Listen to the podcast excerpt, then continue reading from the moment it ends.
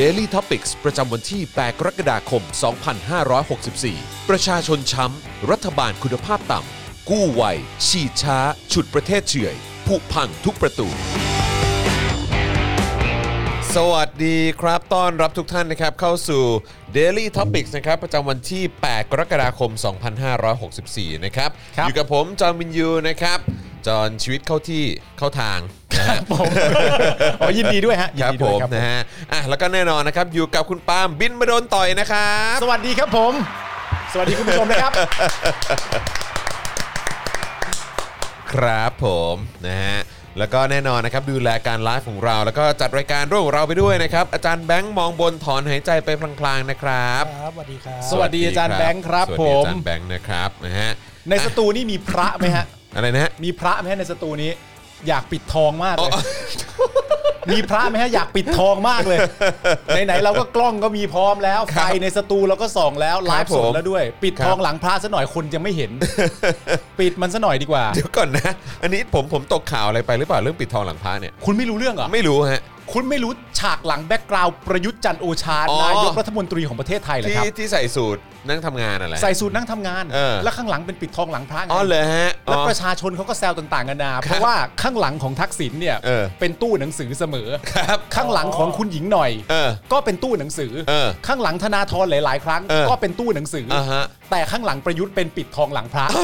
มันเหนือกว่ากันเย เอา อะ มันเหนือกว่าเยอะ มันเหนือกว่า อ๋อโอเค แต่ว่าคนเขาก็บอกว่าอย่าไปแซว ค ป รับ ระยุทธ์เยอะนัก ครับ เขาอาจจะใช้ตู้หนังสือของเขาเนี่ย เออ เป็นที่ตั้งกล้องก็ ได้ แล้วข้างหลังก็เลยเป็นรูปภาพอีกทีนึง เออ เออนะฮะ พี่ทองหลังพระดีฮะ เฮ้ยผมว่าเออผมผมก็ไม่ได้ผมก็ไม่เห็นเนาะ เออ ผมผมไปเห็นรูปด้านหลังรูปหนึ่งคือเป็นรูปที่แบบเป็นรูปม้าวิ่งอ่ะ อ๋อ เออ ผมก็คิดว่า ไหนๆ ก็คงสดูสิง ดูสิ สงเออสงสัยเป็นแบบคล้ายๆ เป็นเป็นห่วงจุ้ยอะไรอย่างนี้หรือ อ๋ เปล่า อ เออใช่ไหมที่แบบผมนึกว่าเออข้างหลังต้องแบบเป็นภาพภูเขา เอออ อะไรอย่างเงี้ยเพื่อความว่ามีแบ็คดีอะไรอย่างเงี้ยเข้าใจไหม เออเออเออ เออแบบว่าที่ที่เขาที่เขาชอบแบบเออแต่แต่งห้องทำงานกันอะ อ๋อผมเห็นแล้วข้างหลัง เห็นไหม เป็นรูปม้า ใช่ไหมที่เป็นม้าวิ่งอยู่ โอเคโอเค แต่ผมไม่ได้ดูไอ้อันไหนวะมันคืออันไหนผมขอดูได้ไหม นี่ไงนี่ไง ที่บอกปิดทองหลังพระ นี่ไง นี่ไง อ๋อโอเค นี่ไงบน โอเคเข้าใจละ บนหัวมันเลยอะ อ๋อโอเคโอเคโอเค เออ รูปนั้นน่ะเหรอ ใช่ อ๋อ ไม่แต่คุณพูดเรื่องม้านี่เป็นประเด็นที่ดีมากนะ ครับ คุณรู้เปล่าว่าม้าตัวนี้ชื่อม้าอะไร ชื่ออะไรฮะ ม้าเต็ง ม้าเต็ ง ชื่อม้าเต็ง ม้า ฮะ ข้างหลังนี่ชื่อม้าเต็ง ชื่อม้าเต็ง มีสองตัวขี่กันหรือเปล่า ค ใช่ รับผม โอ้โหเท่มาก ตัวหนึ่งนี่เป็นม้าไทยไหมฮะ ม้าไทยเลย เออม้าไทยที่ผลิตในไทยฮะ หเอ้นึ่ย ง ไม่ใช่ ที่โตที่โตในไทยฮะเออครับผม หนึ่งสองสามสี่ห้าหกเจ็ดเจ็ดตัวมีทำเพี้ยอะไรเจ็ดตัวมึงเต็งตัวเดียว ตัวด้วยโอ้ โอ้ยม้าเจ็ดตัว จริงๆ ถ้าเปลี่ยนเป็นม้าสี่ตัวนี่สุดยอดนะฮะ ครับผม เขาเรียกว่าอะไรนะเหมือนแบบไอ้อะไร four horsemen ใช่ไหมประยุทธ์ประยุทธ์ผู้มากับการทำลายล้าง โฟร์ฮอร์ชแมนนี่มันจะมาตอนไหนนะ ตอนแบบเหมือนวันสิ้นโลกอะแล้วก็ โอเคเว้ยถ้าเป็นวันซิโลกจริงๆ ไม่ต้องเออกมาก็ได้ ครับ ประยุทธ์คนเดียวก็อยู่แล้ว เนี่ยประยุทธ์คนเดียวก็แทนม้าได้ทุกตัวแล้ว บบาอ่ะจะถึงวันสิ้นโลกแล้ว ตู่ อ่า วิ่งมา ตู่มาแล้วครับ ตู่รายงานตัว ปกติม้าเนี่ยมี 4 แต่ตู่เนี่ยเป็นผู้แข็งแกร่ง ครับ ตู่มาแค่หนึ่งก็กำหนดวันสิ้นโลกได้แล้ว เท่ชิบหาย เท่มากเท่มาก เมื่อไหร่ ไม่รู้ไม่รู้ ไม่รู้ไม่รู้ นะครับ คุณธีระบอกว่ามีม้าตราสิงโตเหยียบโลกไหมฮะอืมครับผมเออนะฮะมันจะบอกคุณสุกัญญาบอกว่ามันจะบอกว่ามันคืออัศวินขี่ม้าขาวมาทำลายประเทศ อ๋อ ไม่ได้มาไม่ไม่ได้มาช่วยใช่ไหมฮะ อันนี้ไม่ใช่ มาทำลายใช่ไหมฮะ อันนี้เป็นอัศวินอัศวินม้าเต็งฮะ อัศวินม้าเต็ง เท่มาก ครับผม อัศวินม้าเต็ง ครับผม ครับ โตในเมืองไทยด้วยนะฮะ โตในเมืองไทย ค ค รั รั บบผม ผม สัญชาติไท ย สัญชาติไทยทำงานแบบไทย พวกเราอ่ะมีส่วนในการแบบว่า เออ เลี้ยงดูเขาด้วยนะ เอออื มฮะเจ้าม้าเต็งตัวเนี้ย ๆจริง ๆ นะ ไอ้ม้าเต็งตัวเนี้ย ครับ มันมีสัตว์ไม่ครบถ้วน ฮะ จริง ๆ มันควรจะมีหนู มีหนู มี ด้วยเหรอ มีหนูยกม้าอีกที หนึ่งหนูหนูหนู แต่ตั้งชื่อหนูอะไรก็ได้ ครับผม สมมติว่าอยากตั้งว่าอนุทินก็ตั้ง ครับ อนุทิน อ่าครับ เป็นหนูกำลังยกม้าอยู่ อ่าครับ เพราะ ผม เชิดชูม้าเต็งตัวนี้เหลือเกิน อ่า ลองดู ครับผม ลองดู นะฮะเอ๊ะเราต้องไปดูไหมว่าแถวนั้นมีภาพแบบรัตตะตุยอ่ะ อยู่ในนั้นหรือเปล่า เออ ทำอาหารเหรอ ครับผม ทำอาหารเหรอ เออนะครับ สวัสดีคุณนิดานะครับนะฮะคุณไมเคิลสวนเมธานนท์บอกว่าอัศวินม้าอะไรนะฮะ เป็นเม็ดเม็ดๆมั้งครับ โอ้ย โอ้โห อั ตาย ศ แล้ว วินม้าเป็นเม็ดๆเลยเหรอครับ อ่ะ อ่ะโอเค ลืมบอกไปใครมาแล้วนะครับ กดไลค์กดแชร์กันด้วย ฮะ นะครับ แล้วก็อย่าลืมนะครับสนับสนุนเติมพลังชีวิตให้กับพวกเราได้นะครับนะฮะทางเออเอ้ยเดี๋ยวก่อนแล้วแถบเราหายไปไหนหมดเนี่ย เออว่ะ เออ พูดไม่ถูกเลย เออต้องมีต้องมี ครับ ต้อง ผม ม้ามาเปิดมาผมเพลินเลย อ๋อ ฟังฟังม้าเพลินไปหน่อย ครับผมนะอ่าโอเคนะครับ ใครที่มาแล้วขอความกรุณานะครับ กดไลค์กดแชร์กันด้วยนะครับ แล้วก็สนับสนุนพวกเราได้นะครับ ผ่านทางบัญชีกสิกรไทยนะครับ 0698 975 539 หรือสแกน QR Code นะครับวันนี้ก็เติมพลังชีวิตให้กับพวกเราได้เลยครับนะเราจะได้มีกำลังในการผลิตคอนเทนต์ให้คุณได้ติดตามกันแบบนี้ทุกวันจันทร์ถึงศุกร์เลยนะครับ ครับผม นะฮะแล้วก็เอ่อนอกจากนี้ยังสามารถสนับสนุนเราแบบรายเดือนได้นะครับ ผ่านทาง YouTube Membership นะครับ กดปุ่มจอยหรือสมัครได้เลยนะครับ ข้างปุ่ม subscribe นะครับนี่นะฮะอันนี้ทาง YouTube นะครับไปเลือกแพ็กเกจในการสนับสนุนเราได้แบบรายเดือนนะครับ ครับ เอ่อสมัครเสร็จปุ๊บ สนับสนุนเสร็จปุ๊บนะครับก็อย่าลืมกดกระดิ่งหรือว่าสั่นระฆังไว้ด้วยนะครับ จะได้เตือนทุกๆ ครั้งที่มีคลิปใหม่มาให้คุณได้ติดตามกันนะครับ ครับผม รวมถึงทาง Facebook นะครับนี่เลยนะครับ กดปุ่ม Become a supporter ได้นะครับ ที่หน้าแรกของแฟนเพจ Facebook นะฮะของเราที่ Daily Topics นั่นเองนะครับนะฮะหรือว่าใต้ไลฟ์นี้นะฮะข้างกล่องคอมเมนต์นะครับ จะมีปุ่มสีเขียวอยู่นั่นคือปุ่ม supporter นั่นเองนะครับ ครับ กดปุ่มนั้นสนับสนุนเราแบบรายเดือนได้นะครับ หรือว่าจะส่งดาวก็ได้นะครับ เบิร์นเข้ามาเยอะๆเลยนะครับ เอาแบบเพลินๆครับกดไปได้เรื่อยๆเลยนะครับ ครับผม นะฮะแล้วก็นอกจากนี้ก็ยังไปช้อปปิ้งกันได้ที่ Spoke Dark Store ด้วยนะครับ ครับ และใครที่อยู่ต่างประเทศนะครับ แล้วก็อยากจะสนับสนุนเรานะครับ ก็เติมพลังชีวิตให้กับพวกเราได้ผ่านทาง PayPal นั่นเองนะครับ เดี๋ยวอาจารย์แบงค์จะแปะลิงก์ไว้ให้นะครับในช่องคอมเมนต์นั่นเองนะครับ ครับผม คุณทริปเปิลพีหรือเปล่าบอกว่า นี่มันรายการปลอมหรือเปล่า ทำไมอ่ะ เพราะว่ามาตรงเวลา อ่ะ แต่ผมว่าเราเราก็เลทไปนะ เลดไปหน่อยนึง จริงๆเวจริงๆเวลาเราอ่ะมาจริ ครั ง บ ๆต้องมาห้าโมงครับ อ่าอ่าใช่ใช่ นี่บาง ใช่ ทีผมผมตั้งไว้ห้าโมงครึ่งเนี่ยเพราะว่าถ้าเกิดเลทนิดๆหน่อยๆเนี่ยเดี๋ยว Facebook มัน อ๋อ มันบังคับออน โอเค อ๋อเป็น โค ระบบของมันโอ ใช เค ่ใช่นะครับ โอเค นะ โอเค ก็เอ่อนั่นแหละนะครับก็ก็จะมาเอ่อเวลาประมาณนี้ ใช่ 5โมง5โมงครึ่งอะไรแบบห้าโมงสิบห้าอะไรอย่างเงี้ยเออนะครับ เราก็ไม่ได้ไปสัญญิงสัญญาอะไร ค นะ รับผมแต่ว่า เราแค่ขอเวลาอีกไม่นาน ขอเวลาอีกไม่ นานครับ เท่า ผ นั้ ม นเองเออ เออนะครับเอิ่มอยากให้พี่จอมพี่ปาล์มทำเสื้อผอนออ๋อครับผมเอ่อสวัสดีคุณเอ็กซ์จแปนด้วยนะครับ คุณโทนี่ทรีซัมด้วยนะครับ คุณโทนี่ทรีซัมเลยเหรอครับ ใช่ครับผมคุณกรณ์วิทย์ด้วยนะครับ ครับ นะฮะคุณธนินอุดมศรีสวัสดีนะครับอ่าเหล่านี้ที่พูดชื่อนี่คุณลักกี้ด้วยนะฮะ ครับ ก็เป็นเมมเบอร์ของเราทาง YouTube นั่นเองนะครับ อ่า สวัสดีนะครับ ครับผม คุณโบวี่คลอสด้วยนะครับ สวัสดีนะครับนะฮะก็วันก่อนก็เอิ่มถ่ายเจาะข่าวตื้นมาใช่ไหม ครับ แล้วก็กำลังคุยกันอยู่ว่าเออเนี่ยถ้าใครคือคือจริง ๆ ถ้าใครสมัครเป็นเมมเบอร์หรือว่าเป็นซัพพอร์เตอร์เนี่ยจะได้ดูคลิปพิเศษ อ่า ที่เป็นเบื้องหลัง อ่า เออหรือว่าเป็นคลิปแบบว่าเวอร์ชั่นที่ไม่ได้ออน อ๋อ อะไร เหรอ แบบ ครับ เนี้ย เฮ้ เอย อ ดี อันนี้ก็ ดี จะเป็น ดี ก็จะเป็นแบบพิเศษขึ้นมาหน่อย อุ้ยแจ๋วเล เอย อแล้วก็วันนี้เนี่ยก็เออทำเขาเรียกว่าอะไรเพิ่งถ่ายตอนใหม่อ่ะ อ่า คุณเป็ดด้วยครับคุณเป็ด สวัสดีครับ คุณแดนนี่ด้วยนะครับนะฮะ ตกใจเลย นี่บอกว่าอะไรงอนไม่อ่านชื่อหรือเปล่า สวัสดี ออ คุณ นะ เป็ดครับ ครับคุณเป็ดด้วยนะครับ ครับ นะฮะอ่ะแล้วก็เอิ่มถ่าย The Business ตอนใหม่ไป อ่า วันี้รวดเดียวเลยไปจัดไป 5 ตอน โอ้โหแจ๋วเลย จัดไป 5 ตอน คุณถ่าย นะ The Business 5 ตอนเลยเหรอ รับ5ตอนเลยครับ หลังจากที่ไม่ได้ถ่ายมานานเท่าไหร่ ก็พักใหญ่นะ ก็หลายเดือนอยู่เนาะ เออ เออ หลายๆ นะครับนะฮะแต่ว่านี่คือกลับมาแล้วนะครับ ครับผม นะฮะเอ่อน้องเต้าหู้สวัสดีนะครับนะ ค ฮะ รับ อ่ะโอเคนะครับก็เดี๋ยวสักครู่หนึ่งเดี๋ยวจะเข้าข่าวกันแล้วนะครับนะใช่ครับมีเวอร์ชันอันเซนเซอร์ด้วยครับถูกต้องครับ อ๋อ ก็ไปดูกันได้นะครับ เราทำเบื้องหลัง Daily Topic บ้างไหม อะไรนะฮะ เบื้องหลัง Daily Topic ก่อนเข้ารายการ ทำไมฮะ แบบทำเป็นเบื้องห อ๋ ลั อง เบื้องหลัง บ้ เหรอฮะ เบื้องหลัง Daily- ก่อนเข้ารายการว่าเราทั้ง 3 คนคุยอะไรกันบ้างก่อน อ๋ เข้าราย อ การ ครับผมอันนั้นจะได้เป็นเวอร์เป็นเขาเรียกว่าอะไรนะเป็นแบบเป็นคลิปพิเศษ เป็นคลิปพิเศษ เราจะเรียกว่าเวอร์ชั่นสุ่มเสียง เวอร์ชันสุดเสียงเชดนะครับ เพจ นะฮะ เพจ ฮะเอ่อคุณธีระบอกว่าอะไรนะฮะทำไมพี่ปาล์มสะดุ้งกับเป็ดครับอ๋อไม่คุณเป็ดไงที่คอมเมนต์เข้ามาไง คุณเป็ดไม่ใช่ เออ เกี่ยวกับลิเวอร์พูล อะไร ไม่ ใด ใช่ ๆไม่ นะฮะ เกี่ยว ไม่ เล ใช่ ย นะฮะครับผม คุณกรวิทย์บอกว่า คุณกรรวิทย์ใช่ไหมบอกว่าอานนท์นิด้าบอกว่าวัคซีนที่ดีที่สุดคือ ระบอบการปกครองแบบคอมมิวนิสต์จีน เย้ ครับก็นั่นแหละครับก็คือคือเอ่อเอ่ออานนท์นิด้าก็ยังก็ยังเข้าใจว่าจีนปกครองกันแบบคอมมิวนิสต์นะครับ ครับ นะฮะแต่ว่าคืออย่างเดียวที่มันเป็นคอมมิวนิสต์ก็คือแค่ชื่อ พรรคคอมมิวนิสต์เท่านั้นนะครับ ครับผม นะฮะเพราะว่าตอนนี้เขาก็ไม่ได้ปกครองแบบคอมมิวนิสต์นะ ฮะ ทนเอ่อทุนนิยมจ๋าเลยนะครับ เออนะฮะบวกกับความเป็นเผด็จการมากกว่า ใช่ครับ นะครับเพราะฉะนั้นผมว่าอืมนั่นแหละก็คงต้องทำความทำความเข้าใจอะไรใหม่มั้ง ก็ ไม่รู้เหมือนกัน อย่าลืมอย่างที่ผมกับคุณจองเคยย้ำไปนะครับผม ครับ เวลาจะอ่านอะไรจากใครก็ ครับ ศึกษาประวัติผู้เขียนด้วย ใช่ครับผม นะครับผม ต้องดูต้องดูประวัติผู้เขียนนิดนึง อันนี้ ครับ สำคัญฮะ ใช่ ถ้าประวัติผู้เขียนเป็นเป็นอานนท์นิด้าเนี่ย อืม มันก็แสดงออกซึ่งอะไรบางอย่าง ครับ ตั้งแต่แรกอยู่แล้วนะครั ใช่ บ ใช่นะ นะ ค ครัรับบ แล้วคือทุกวันเนี้ยโดยส่วนใหญ่สื่ออะที่เอาโค้ดของอโนนิดาเอามาให้เอามาออกข่าวอ่ะ ครับ ก็คือจะโชว์ให้ประชาชนเห็นแหละว่า ดูสิเขาพูดอะไรอ่ะ ใช่ คือคือผมเชื่อว่าสื่อคงไม่ได้เอาออกมาให้ อ่า ให้ให้ดูเพื่อเป็นความรู้อะค ครั รับ เพราะว่ามันมันไม่ใช่ไง ครับ ใช่ไหมฮะแต่ว่าอ่ะมาดูอ่ะวันนี้พ่นอะไรออกมา ใช่ เพื่อความบันเทิงของทุกท่านลองไปดูกัน อ่า ครับผม ใช่ใช่เออเห็นด้วยนะ อืม ผมมี แค่นั้น คำว่า แหละ ความว่าสื่อออกมาสื่อคงไม่ได้ต้องการจะเอาออกมาจำแนกว่า ไม่ทราบว่าคุณผู้ชมในประเทศไทยทราบข้อมูลเหล่านี้หรือยัง ใช่ เรามีข้อมูลใหม่จากอานนท์นิด้ามาฝาก คงไม่ใช่ประเด็นอย่างนั้น ไม่ หรอก ใช่ฮะไม่ใช่แอ คงเป็นประเด็นว่าเออดูมันสิ ใช่ เออ ดูนี่สิพวกเรา ออดูนี่สิดูนี่สิมัน ครับ ว่าอ ผม ย่างนี้แหละทุกคน อื อย่างเงี้มอย่างเงี้ย ยเออซึ่ง ค ก็ รับ ไม่ได้สลักสำคัญอะไร ใช่ครับผมนะฮะอ่ะโอเคนะครับเอิ่มคุณวันเพนสวัสดีนะครับ บอกว่าวันนี้เข้ามาช้าแต่ก็มาด้วยใจนะอมขอบคุณมากนะครับผม ครับ คุณนรสันสวัสดีนะครับนะฮะเอ่อคุณเจสซี่สวัสดีครับ คุณพรัญญาสวัสดีนะครับ คุณพรัญญาบอกว่าไม่น่าเชื่อนะครับว่าลูกบิดเย็นๆจะมีส่วนทำลายสมองได้ ไม่เกี่ยวฮะ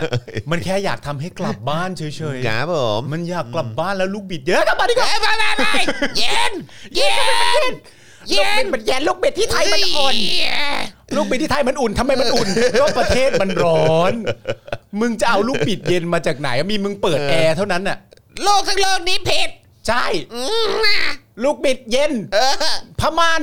เย็น ประตูห้องน้ำเย็น มันผิด แล้วลูกบิดไทยล่ะอุ่น มันผิดเพราะมันเป็นประชาธิปไตย ใช่ ลูกบิดแห่งประชาธิปไตยเมืองนอกมันเย็น เออ เพราะว่าประชาธิปไตยเมืองนอกมันไม่ร้อยเปอร์เซ็นต์เหมือนกับบ้านเรา บ้านเรา ลำใหญ่ บ้านเราเป็นประชาธิปไตยร้อยเปอร์เซ็นต์ เอ้ย ยี่สิบสองพฤษภา อยา ก็ กเป็น ไม่ใช่รัฐบาลด้ว อยาย กเป็นคอมมิวนิสต์ ใช่ แบบจีน แบบจีนมันดี เท่มากเออ จริง ๆ เขาก็ไม่ได้เสียงแบบนี้หรอกนะฮะ ครับผม แต่ว่าเราเรามีความรู้สึกว่าเขาน่าจะ ทรงกอลลัมน์อ่ะ ทรงกอ ล่าผมว่าเป็นอย่างนั้นมากกว่า อ่ะจิ้มน้ำหน่อยจิ้ม ครับ น้ำห ผ น่อย มเออนะฮะ My precious ต้อนรับคุณชื่อชื่ออะไรนะ คุณคุณอีอีมอร์ซาป่ะฮะเอ อ่า อนะครับเป็นเมมเบอร์ใหม่ของเราด้วยนะครับนะฮะ อนุนิดาพอจับลูกบิดปุ๊บแล้วอุ้ยอุ้ยอุ้ยอุ้ยอุ๊ย อุ้ยอุ๊ยอุ๊ยเย็น ไม่ได้ฮะเราเราเราสงวนอุ้ยอุ้ยนี้ต้องให้เอ่อพี่หนุ่มคนเดียว ต้องให้พี่หนุ่มจริงๆ ใช่ครับผม อานนท์นี่ไม่ไม่มีสิทธิ์นะครับ ใช่ครับผม เอออการที่เขาจะจับลูกบิดเขาจะ ต้องพูดได้คำเดียวว่า ครับ คิดถึงบ้าน โอ้คิดถึง บ้าน อยากกลับบ้านบ้านลูกบิดอุ่น นะครับอ่าโอเค ชื่อต่อของเราวันนี้นะครับ ประชาชนช้ำรัฐบาลคุณธรรมเอ่อโทษทีนะฮะประชาชนช้ำรัฐบาลคุณภาพต่ำกู้ไวฉีดช้า ชุดประเทศเฉื่อยผุพังทุกประตูครับ เป็นประตูที่มีลูกบิดด้วยนะ ครับผม ลูกบิดอุ่น ใช่ครับนะฮะอยากกลับมาเมืองไทยเลยทีเดียวนะครับ ครับผมนะฮะอ่าคุณอีโมซาบอกว่าใช่ครับอ่านั่นแปลว่าออกเสียงถูกนะครับ ครับ เอิ่มอะไรฮะ คุณ Play for Team บอกว่าพรุ่งนี้มีประกาศกิจกรรมเพิ่มส่งตรงจาก Facebook ลุงตู่อ๋อ ครับ นะฮะ ผม อืมครับผม คุณวันเพนบอกว่านั่งขำคนเดียวบนรถเมย์คนหันมามองกันเป็นจุดเดียวกัน คิดว่านั่งอยู่บ้านลืม ตัว นั่งอยู่บ้านอย่าลืมจับลูกบิดด้วยนะฮะ ใช่ฮะ ลูกบิดนี่มันสำคัญมาก เออแล้วก็เดี๋ยวฝากเอ่อน้องกริ่งนะครับที่ตอนนี้น่าจะติดตามอยู่นะครับเอ่ออัปเดตเกี่ยวกับเรื่องกระแสการล็อกดาวน์อะไรให้พวกเราด้วยแล้วกันนะฮะ อ่า เออแม้ว่าคือมันมีข้อมูลมาหลายฝั่งหลายฝ่ายแล้วเกิน ใช่ เออนะครับอยากจะอัปเดตให้มันเคลียร์แล้วก็ให้มันชัวร์ที่สุด อันที่อาจารย์ ด้วแบนะค งค์ส่งเข้ามาในกรุ๊ปนี่คือเป็นข้อมูลเมื่อเช้าเหรอฮะ อ่ะเมื่อเช้า ประมาณเมื่อเช้าใช่ไหม เช้า ครับผม ยังไม่ได้ถูกเคาะใดๆนะณตอนนี้หรือเปล่า แต่ก็ ข้อเสนอ แต่ เป็น แค่ ข้อ รู้ เสนอ สึกว่าจะล็อกดาวน์เหรอ อืม ใช่ไหมคือถ้าจะล็อกดาวน์เนี่ย ก็ต้องชดเชยอะไรเยอะนะ นี่ไงเราหน้าหาตรงนี้มาเหยียบหน้ามัน เออ ถ้าถ้าตามข่าวอ่ะเขาบอก ฮะ ว่าเขาเตรียมเงินไว้ชดเชยเรียบร้อยแล้ว อ๋อเหรอฮะ มันก็ล็อกดาวน์ได้เพราะมีเงินเยียวยาอยู่แล้วเนอะ อ่าอ๋อที่ โอเค กู้มาก็ใช้อันนี้นะฮะอืมครับผมอ่ะก็เดี๋ยวรอดูแล้วกันนะครับ คุณอะไรนะครับ คุณซอนหรือเปล่า เมืองมีน บอกว่าฝากช่วยโฆษณารายการให้คนบนรถเมย์ด้วยนะครับ ขอบคุณมากนะครับนะฮะฝากด้วยนะครับ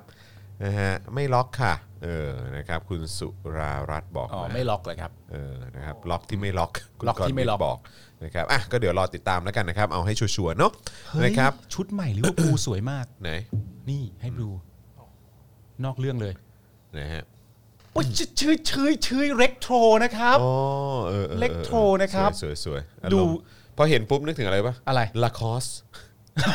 เออใช่ใช่ใช่ ฟิลนั้นน่ะ เออ นะครับ เออซื้อไปก่อนเลยดีกว่านะ ยังไงก็ได้แชมป์อยู่แล้ว โอ้โห เดี๋ยวเดี๋ยวรอดูเดี๋ยวรอดู ครับผม นะครับอ่ะแล้วก็ระหว่างนี้นะครับ อ้าวมาแล้ว นี่นี่นะฮะสามารถเติมพลังชีวิตให้กับพวกเราได้นะครับ ทางบัญชีกสิกรไทยนะครับ 0698975539 นะครับ หรือสแกน QR Code ก็ได้นะครับ ครับ เดี๋ยวมาดูหัวข้อที่เราจะคุยกันในวันนี้กันหน่อยดีกว่านะครับ ยอดผู้ติดเชื้อนะครับณวันพฤหัสบดีที่ 8 กรกฎาคม 64 นะครับ ยอดพุ่งแตะ 7,000 รายครับนะแล้วฮะเลขหมื่นนี่ผมว่ามีโอกาสนะครับ ซึ่งก็ตรงกับเอ่อหัวข้อข่าวอันต่อมานะครับ แพทย์นิติเวชนะครับ เผยชันสูตรศพพบติดโควิดอื้อเลยนะครับ ชี้ตัวเลขแท้จริงเยอะกว่านี้มากนะครับ คาดว่าสัปดาห์หน้ายอดขึ้นหลักหมื่นแน่นอนครับ ซึ่งจริง ๆ ก็ไม่ใช่เรื่องน่าแปลกใจนะฮะเพราะว่ายอดมันไม่ได้ลดรวมทั้ง ใช่ ยังขึ้นอยู่ในแทบจะทุก ๆ วันเลยด้วยซ้ำไป ครับ เป็นเดลี่เลยทีเดียว ถูกต้องครับนะฮะชาวบ้านนอนตากฝนตากยุงนะครับ รอคิวตรวจโควิดฟรี หน้าวัดพระศรีมหาธาตุบางเขนครับ ครับผม โอ้ยนะครับ ด่วนเลยนะครับ สาธารณสุขชงสบคใช้มาตรการเข้มครับ งดออกจากเคหสถาน 14 วันครับ ครับ นะฮะอันนี้ก็น่าจะเป็น อ๋อ เรื่อง โอเค ที่กำลังถกเถียงกันอยู่ ใช่ นะคใช่รับ ใช่ ว่าจะ ใช่ เกิดขึ้นหรือเปล่านะครับ ครับผม อ่ า ชวนเสรีพิสุทธิ์สิระค้านฉีดไฟเซอร์เข็ม 3 ให้สสและสวนะครับ ยันให้บุคลากรทางการแพทย์ก่อนครับจ้า จ้า ครับ หมอนิธิค้านครับ ฉีดไฟเซอร์เข็ม 3 ให้แพทย์ ชี้เห็นแก่ตัวไปไหม ครับ นส่วนใหญ่ยังไม่ได้สักเข็มก่อน อ่า แจงนะครับ ไม่มีเจตนาดูแคลนใครนะ ห ค ม รับ อนิธิเหรอครับ ครับผม อืมหมอนิธินะครับ ครับ หมอนิธิก็กลับลำเป็นโพสต์สองไปแล้วนะฮะ จริงๆแล้ว แต่โพสต์สองไม่ได้ต่างจากโพสต์หนึ่งฮะ ครับผม ครับผม นะฮะพักไทยสร้างไทยนะครับเดินหน้ารวมรายชื่อยื่นฟ้องรัฐบาลนะครับหลังคอรมอมีมติซื้อซีโนแวคเพิ่มอีก 6,000 ล้านบาทครับนะฮะสถานทูตสหรัฐทวิตเจ็บนะครับยินดีเพื่อนบ้านไทยครับได้รับวัคซีนที่ปลอดภัยและมีประสิทธิภาพครับ ครับ อันนี้อันนี้ก็ก็เห็นคนแชร์กันเยอะอยู่นะ ครับ สาธารณสุขสิงคโปร์ครับประกาศไม่นับคนฉีดวัคซีนซ i โนแวคเข้าในตัวเลขทางการนะครับ ขอนับเฉพาะไฟเซอร์และโมเดอร์นาก่อนค ค รั รั บบ ผม เอายังไงวะเนี่ย อ้าว นี่ต้องส่งไปให้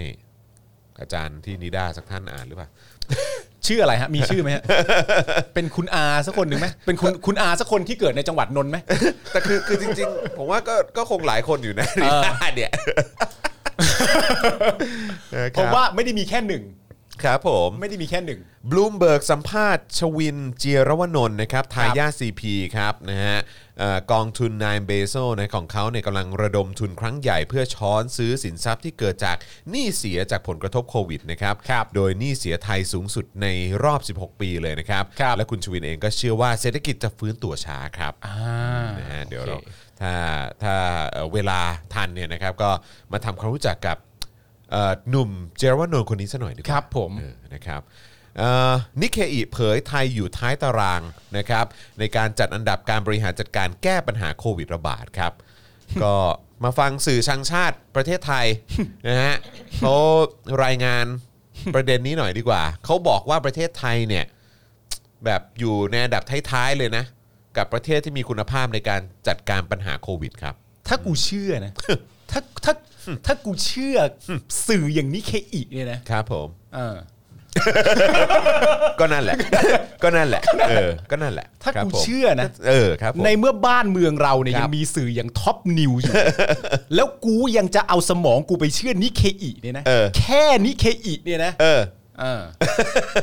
ก็นั่นแหละ นะครับ ติดตามผลกระทบทางสิ่งแวดล้อมจากกรณีเพลิงไหม้โรงงานพลาสติก บริษัทหมิงตี้ที่ซอยกิ่งแก้วกันหน่อยดีกว่านะค ครั รับบ ผม ต้องมาดูกันด้วยเพราะเรื่องนี้ก็น่าเป็นห่วงนะครับว่าผลกระทบทางเอ่อสิ่งแวดล้อมเนี่ยนะครับมันจะมีอะไรบ้างนะครับ เพราะว่าที่น่ากลัวคือเรื่องของสารเคมีเนาะ ใช่ครับ เออ นะครับ ที่มันโดนเผาไหม้ออกไปนะครับ ใช่ แล้วก็ลอยขึ้นไปบนฟ้าไม่รู้กระจายไปถึงไหนแล้ว คนนะครับ หรือว่าสิ่งแวดล้อมเนี่ย จะได้รับผลกระทบอะไรบ้าง เดี๋ยวอัปเดตทิ้งท้ายกันหน่อยนะครับ ใช่ครับผม นะฮะ เพราะมันก็หลายสารอยู่เหมือนกันนะ ใช่ แล้วก็เป็นสารที่ค่อนข้างจะอันตรายหลายคนก็ แล้ว บอก มั บาน ง ก็ อัน ไปไก ก็ ลนะ มะเร็งด้วยอะไรด้วยต่า ครับ งๆกันา ผ นาม นะครับ นะฮะคุณทาวินบอกว่านิกเคอีเอ่อเชียนรีวิวมึงเป็นคนไทยหรือเปล่า เออ มึง มึง มึงสำนึกคุณแผ่นดินบ้างหรือเปล่าวะ เฮ้ย เออ นะครับ เฮ้ย คุณสุกัญญาบอกว่าเอาละปาล์มสวมวิญญาณขยี้อีก ละอืมครับ นี่แค่อีกกูกูผิดอะไร ครับผมนะฮะอ่ะโอเคนะครับ มีคนว่าทักษิณซื้อนิเคอีไปแล้ว แน่ๆเลย นะครับอ่ะใครเข้ามาแล้วย้ำอีกครั้งนะครับ ขอความกรุณากดไลค์แล้วก็กดแชร์กันด้วยนะครับนะแล้วก็สามารถเติมพลังชีวิตให้กับพวกเราได้นะครับ ผ่านทางบัญชีกสิกรไทย 0698975539 หรือสแกน QR Code ก็ได้นะครับ ครับ นะฮะ ผม อ่ะโอเคนะครับ เริ่มต้นกันที่ข่าวแรกกันดีกว่านะครับ ครับ เรื่องที่เราก็กังวลนะครับ แล้วก็เป็นห่วงมาก ๆเลยนะครับ แล้วก็ต้องสายหัวทุก ๆ ครั้งเลยนะครับ ครับ เวลาเห็นยอดนะครับเอ่อผู้ติดเชื้อรายวันเพิ่มขึ้นทุกที ครับ นะครับหลังจากที่ยอดผู้ติดเชื้อรายวันทำสถิติสูงสุดทรงตัวอยู่ที่ราว 6,000 รายนะครับตั้งแต่ 3 วันแรกของเดือนกรกฎาคมนะครับกระทั่งเมื่อวานนี้ครับยอดผู้ติดเชื้อขยับขึ้นมาแต่ที่ 6,519 รายนะครับ ครับ ก่อนจะทะยานขึ้นเป็น 7,000 รายแล้วนะครับในวันนี้ นี่ก็ ะ คื รั อ บ 8 กรกฎาคมนะ ใช่ครับ ล่วงเลยเดือนกรกฎาคมเข้ามาได้ 1 อาทิตย์ละ ถูกต้องครับ 7,000 ราย ตามรายงานนะครับระบุว่าวันที่ 8 กรกฎาคม 64 นะครับพบผู้ติดเชื้อโควิด -19 รายใหม่ถึง 7,058 รายครับ แบ่งเป็นผู้ติดเชื้อรายใหม่ 6,990 ราย ครับ และผู้ติดเชื้อในเรือนจำ 68 รายครับทำให้มีเอ่อยอดผู้ป่วยนะครับยืนยันสะสมแล้วจนถึงวันนี้นะครับพุ่งขึ้นเป็น 38,230 รายครับ ครับ โดยรายงานผู้เสียชีวิตล่าสุดนะครับอยู่ที่ 75 รายครับ ซึ่งเราก็ต้องขอแสดงความเสียใจกับเอ่อทุกๆ ครอบครัวด้วยนะครับ ครับผม นะฮะจากยอดสูงสุดนะครับที่เคยอยู่ที่ 61 รายในวันที่ 2 กรกฎาคมวันนี้นะครับ 75 รายนะครับ ใช่ครับ แพทย์หญิงอภิสมัยศรีรังสรรค์นะครับอ่ากล่าวเมื่อวานนี้นะครับ บอกว่าตอนนี้เราจะเห็นตัวเลข 1,000 ขึ้น โทษครับ 1,000 ขึ้นเป็น 2,000 เป็น 4,000 ถ้าสมมุติเราคาดการณ์ไปในสัปดาห์หน้าอาจจะยังขึ้นได้ถึง 10,000 รายต่อวัน ทุกท่านต้องเน้นย้ำมาตรการส่วนตัวที่สำคัญ คือการลดการเคลื่อนย้าย เฝ้าระวังผู้สูงอายุ และเน้นย้ำการฉีดวัคซีนนะครับ ก็มาตรการดูแลตัวเองก็แล้วครับ ใช่ครับผ ครั มนะฮะ หวังอะไรไม่ได้แล้ว โอ้ยโดยข้อมูลจากเพจไทยรู้สู้โควิด ล่าสุดเมื่อช่วงบ่ายที่ผ่านมานะครับ ระบุว่าจำนวนการได้รับวัคซีนสะสม ตั้งแต่ 28 กุมภาพันธ์ถึง 7 กรกฎาคมก็คือเมื่อวานเนี้ยนะครับ ครับ รวมทั้งสิ้น 11 ล้าน6แสน19,618 โดส ใน 77 จังหวัดนะครับครับจำแนกได้เป็นจำนวนผู้ได้รับวัคซีนเข็มที่ 1 นะครับ สะสม 8 ล้าน4แสน94,230 ราย ครับ นะครับ อันนี้คือได้รับแล้ว 1 เข็มนะครับ เข็มที่หนึ่ง ใช่ครับผมนะฮะแล้วก็อีก3ล้าน1 2 5 3 8 8 รายเนี่ย อันนี้ก็คือฉีดครบ 2 เข็มแล้ว อ่าน นะครับตาม ครบ เกณฑ์ สองโดสนะ ใช่นะครับ ส่วนการกระจายวัคซีนตั้งแต่ 7 มิถุนายนนะครับ ซึ่งเป็นเอ่อวันดีเดย์นะครับ ขณะนี้เนี่ยเอ่อผ่านมาแล้ว 1 เดือนนะครับ คิดยอดได้รวม 7 ล้าน5แสน19,097 โดสครับ ครับ นะฮะก็ได้ประมาณเนี้ยครับ ครับผม เรายังอยู่ในจำนวนแรงที่น่าจะไปถึงเป้าหมายได้แน่ ๆ ไม่เลยนะฮะ ไม่นะผมว่าไม่นะ ไม่เลยนะครับ ออนะครับ เออแต่ก็อย่างที่บอกไปว่าเป้าหมายแต่ละคนมันก็ไม่ตรงกันด้วยสิ นั่นนะสิ มันคือเมื่อไหร่ นะครับแล้วก็คือยอดที่ตอนทีแรกเราคาดการณ์ว่าทาง a s t r a z e ซ e c a ประเทศไทยเนี่ย อืม เขาจะให้เราก็คือ 10 ล้านโดส ใช่ ไหม ครับ เอ่อต่อเดือนเนี่ยก็ อืม ดูเหมือนว่าถ้าถ้าเข้าใจไม่ผิดเนี่ยตอนนี้คิดว่าชัวร์ๆเนี่ยน่าจะได้ประมาณสัก5ถึง6ล้านโดสมั้งเพ ครั ราะ บ ว่ามันต้องมีส่วนที่เขาต้องส่งไปต่างประเทศด้วยไง ใช่ ใช่ไหมฮะเขาส่งให้ไทยแค่ประมาณ 1 ใน 3 เท่านั้นเอง อือฮึ นะครับเพราะฉะนั้นก็ 1 ใช่ไหมหนึ่งใน 3 ใช่ไหมเข้าใจว่า 1 ใน3 ใช่ เออของของที่ผลิตได้เนี่ย อืม เออนะครับก็จะให้ประเทศไทยซึ่งมันก็เลยถ้าดูตัวเลขแล้วไม่น่าจะ 10 ล้าน น่าอยู่ที่ประมาณห้า ห้าถึงหกอ่ะ เข้าใจว่าประมาณนั้น อ่า เออนะครับ แล้วนี่ก็คือต้องรอลุ้นไฟเซอร์อีกใช่ไหม ใช่ใช่ ว่าจะมา ใช่ เมื่อไหร่ ใช่ เขาเขาว่าก็ตุลาคม แต่จริง ๆ แล้วก็คือไตรมาสสี่อะเนาะ ไตรมาสไตรมาสสี่จริง ๆ มันธันวานะ ก็ก็รู้ไง ก็คือก็คือลากลากยาวใช่ไหม ลากลากไปถึงนั่น เออก็คือก็คือก็คือช่วงช่วงช่วงปลายปีด้วย ซึ่งตอนนี้ก็ไม่รู้คือล่าสุดนี่มันอยู่ในช่วงของการทำสัญญา อ่ะ คุยสัญญา มันยังไม่ได้ช่วงของการนำเข้ามาหรือ ครับ ใด ผม ๆด้วยซ้ำไป คือมันก็เอาสำหรับผมอ่ะเอาให้ชัวร์ที่สุดอ่ะคือไฟเซอร์ต้องถึงเมืองไทยก่อนอะ ใช่ อันนั้นน่ะก็คือชัวร์แหละ ใช่ เออนะครับแต่ว่าอันนี้คืออันนี้อันนี้เรายังไม่ได้พูดถึงความช้านะ ใช่ คือแบบแม่งช้าขนาดนี้ก็คือเป็นเรื่องที่มันรับไม่ได้อยู่แล้วล่ะครับ ใช่ เออนะครับตอนนี้คือมันมันสไตร์ไปแล้วอ่ะ คือณตอนนี้ถ้าจะพูดถึงความช้าเนี่ยปัจจุบันที่เรายืนอยู่ณตอนนี้เนี่ยเขาเรียกช้าแล้ว ตอนนี้ก็ไม่ได้เร็วนะ ใช่ ได้วันเนี้ยก็ไม่ได้แปลว่าเร็วนะ ช้าไปแล้ว เราอยู่ในช่วงที่ช้าแล้ว ใช่ครับ เราเข้าโซนช้าไปแล้วนะค ใช่ รับ ครับนะฮะอ่ะต่อมาดีกว่านะครับ อีกเรื่องหนึ่งนะครับอ๋อเมื่อกี้ป้าเรืองเข้ามาด้วยสวัสดีป้าเรืองนะครับ สวัสดีป้าเรืองครับ ป้าเรืองผู้เอ่อเป็นพี่เลี้ยงไรอันนะครับนะฮะดูแลอย่างดีเลยนะครับ ไรอันพูดจมูกแตกแต่เท่มากนะ แผลหายแล้วแผลหายแล้วเออครับนะฮะอีกหนึ่งข่าวนะครับ ที่ก็น่าเป็นห่วงเหมือนกันนะครับ อันนี้ก็คือดูเหมือนว่าน่าจะมีคนเสียชีวิตจากโควิดเนี่ยมากกว่าที่เราคาดการเอาไว้หรือเปล่า ใช่ครับ นะครับเมื่อวันที่ 6 กรกฎาคมนะครับนายแพทย์สมิทธศรีสนนะครับแพทย์นิติเวชโรงพยาบาลรามาธิบดีมหาวิทยาลัยมหิดล ได้โพสต์ข้อความผ่าน Facebook ถึงสถานการณ์การแพร่ระบาดของโควิด -19 ในประเทศไทยนะครับที่อาจรุนแรงยิ่งกว่าตัวเลขที่รัฐบาลเปิดเผย เพราะข้อเท็จจริงนะฮะที่ได้จากการชันสูตรศพผู้เสียชีวิต พบศพได้รับการติดเชื้อด้วยถึง 4 รายใน 1 วันครับ โดยข้อความเนี่ยระบุว่าวันนี้จะมาเล่าให้ฟังในฐานะแพทย์นิติเวชเกี่ยวกับสถานการณ์โควิดในกทม ผมไป swap ตรวจโควิด -19 จากศพ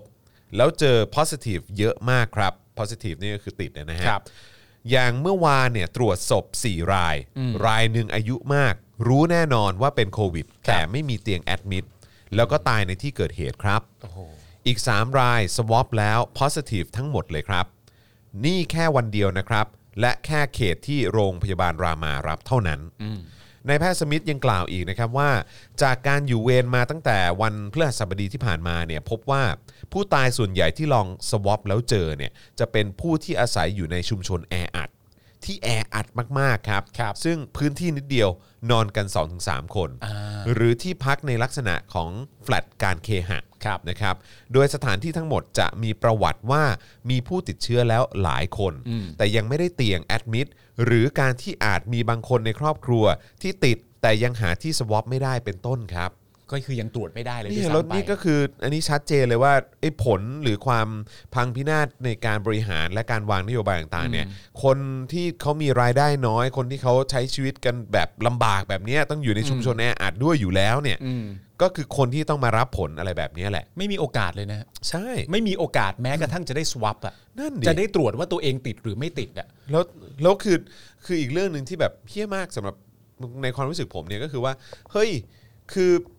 ไอ้พวกอุปกรณ์การตรวจแบบ rapid test อะ อืม มันมีแบบเยอะแยะมากมายหลายยี่ห้อ แล้วคุณสามารถไปสั่งมาได้เลยจาก ใช่ ต่างประเทศอะ อืม เอาเข้ามาได้เลยอะ อืม หรือว่า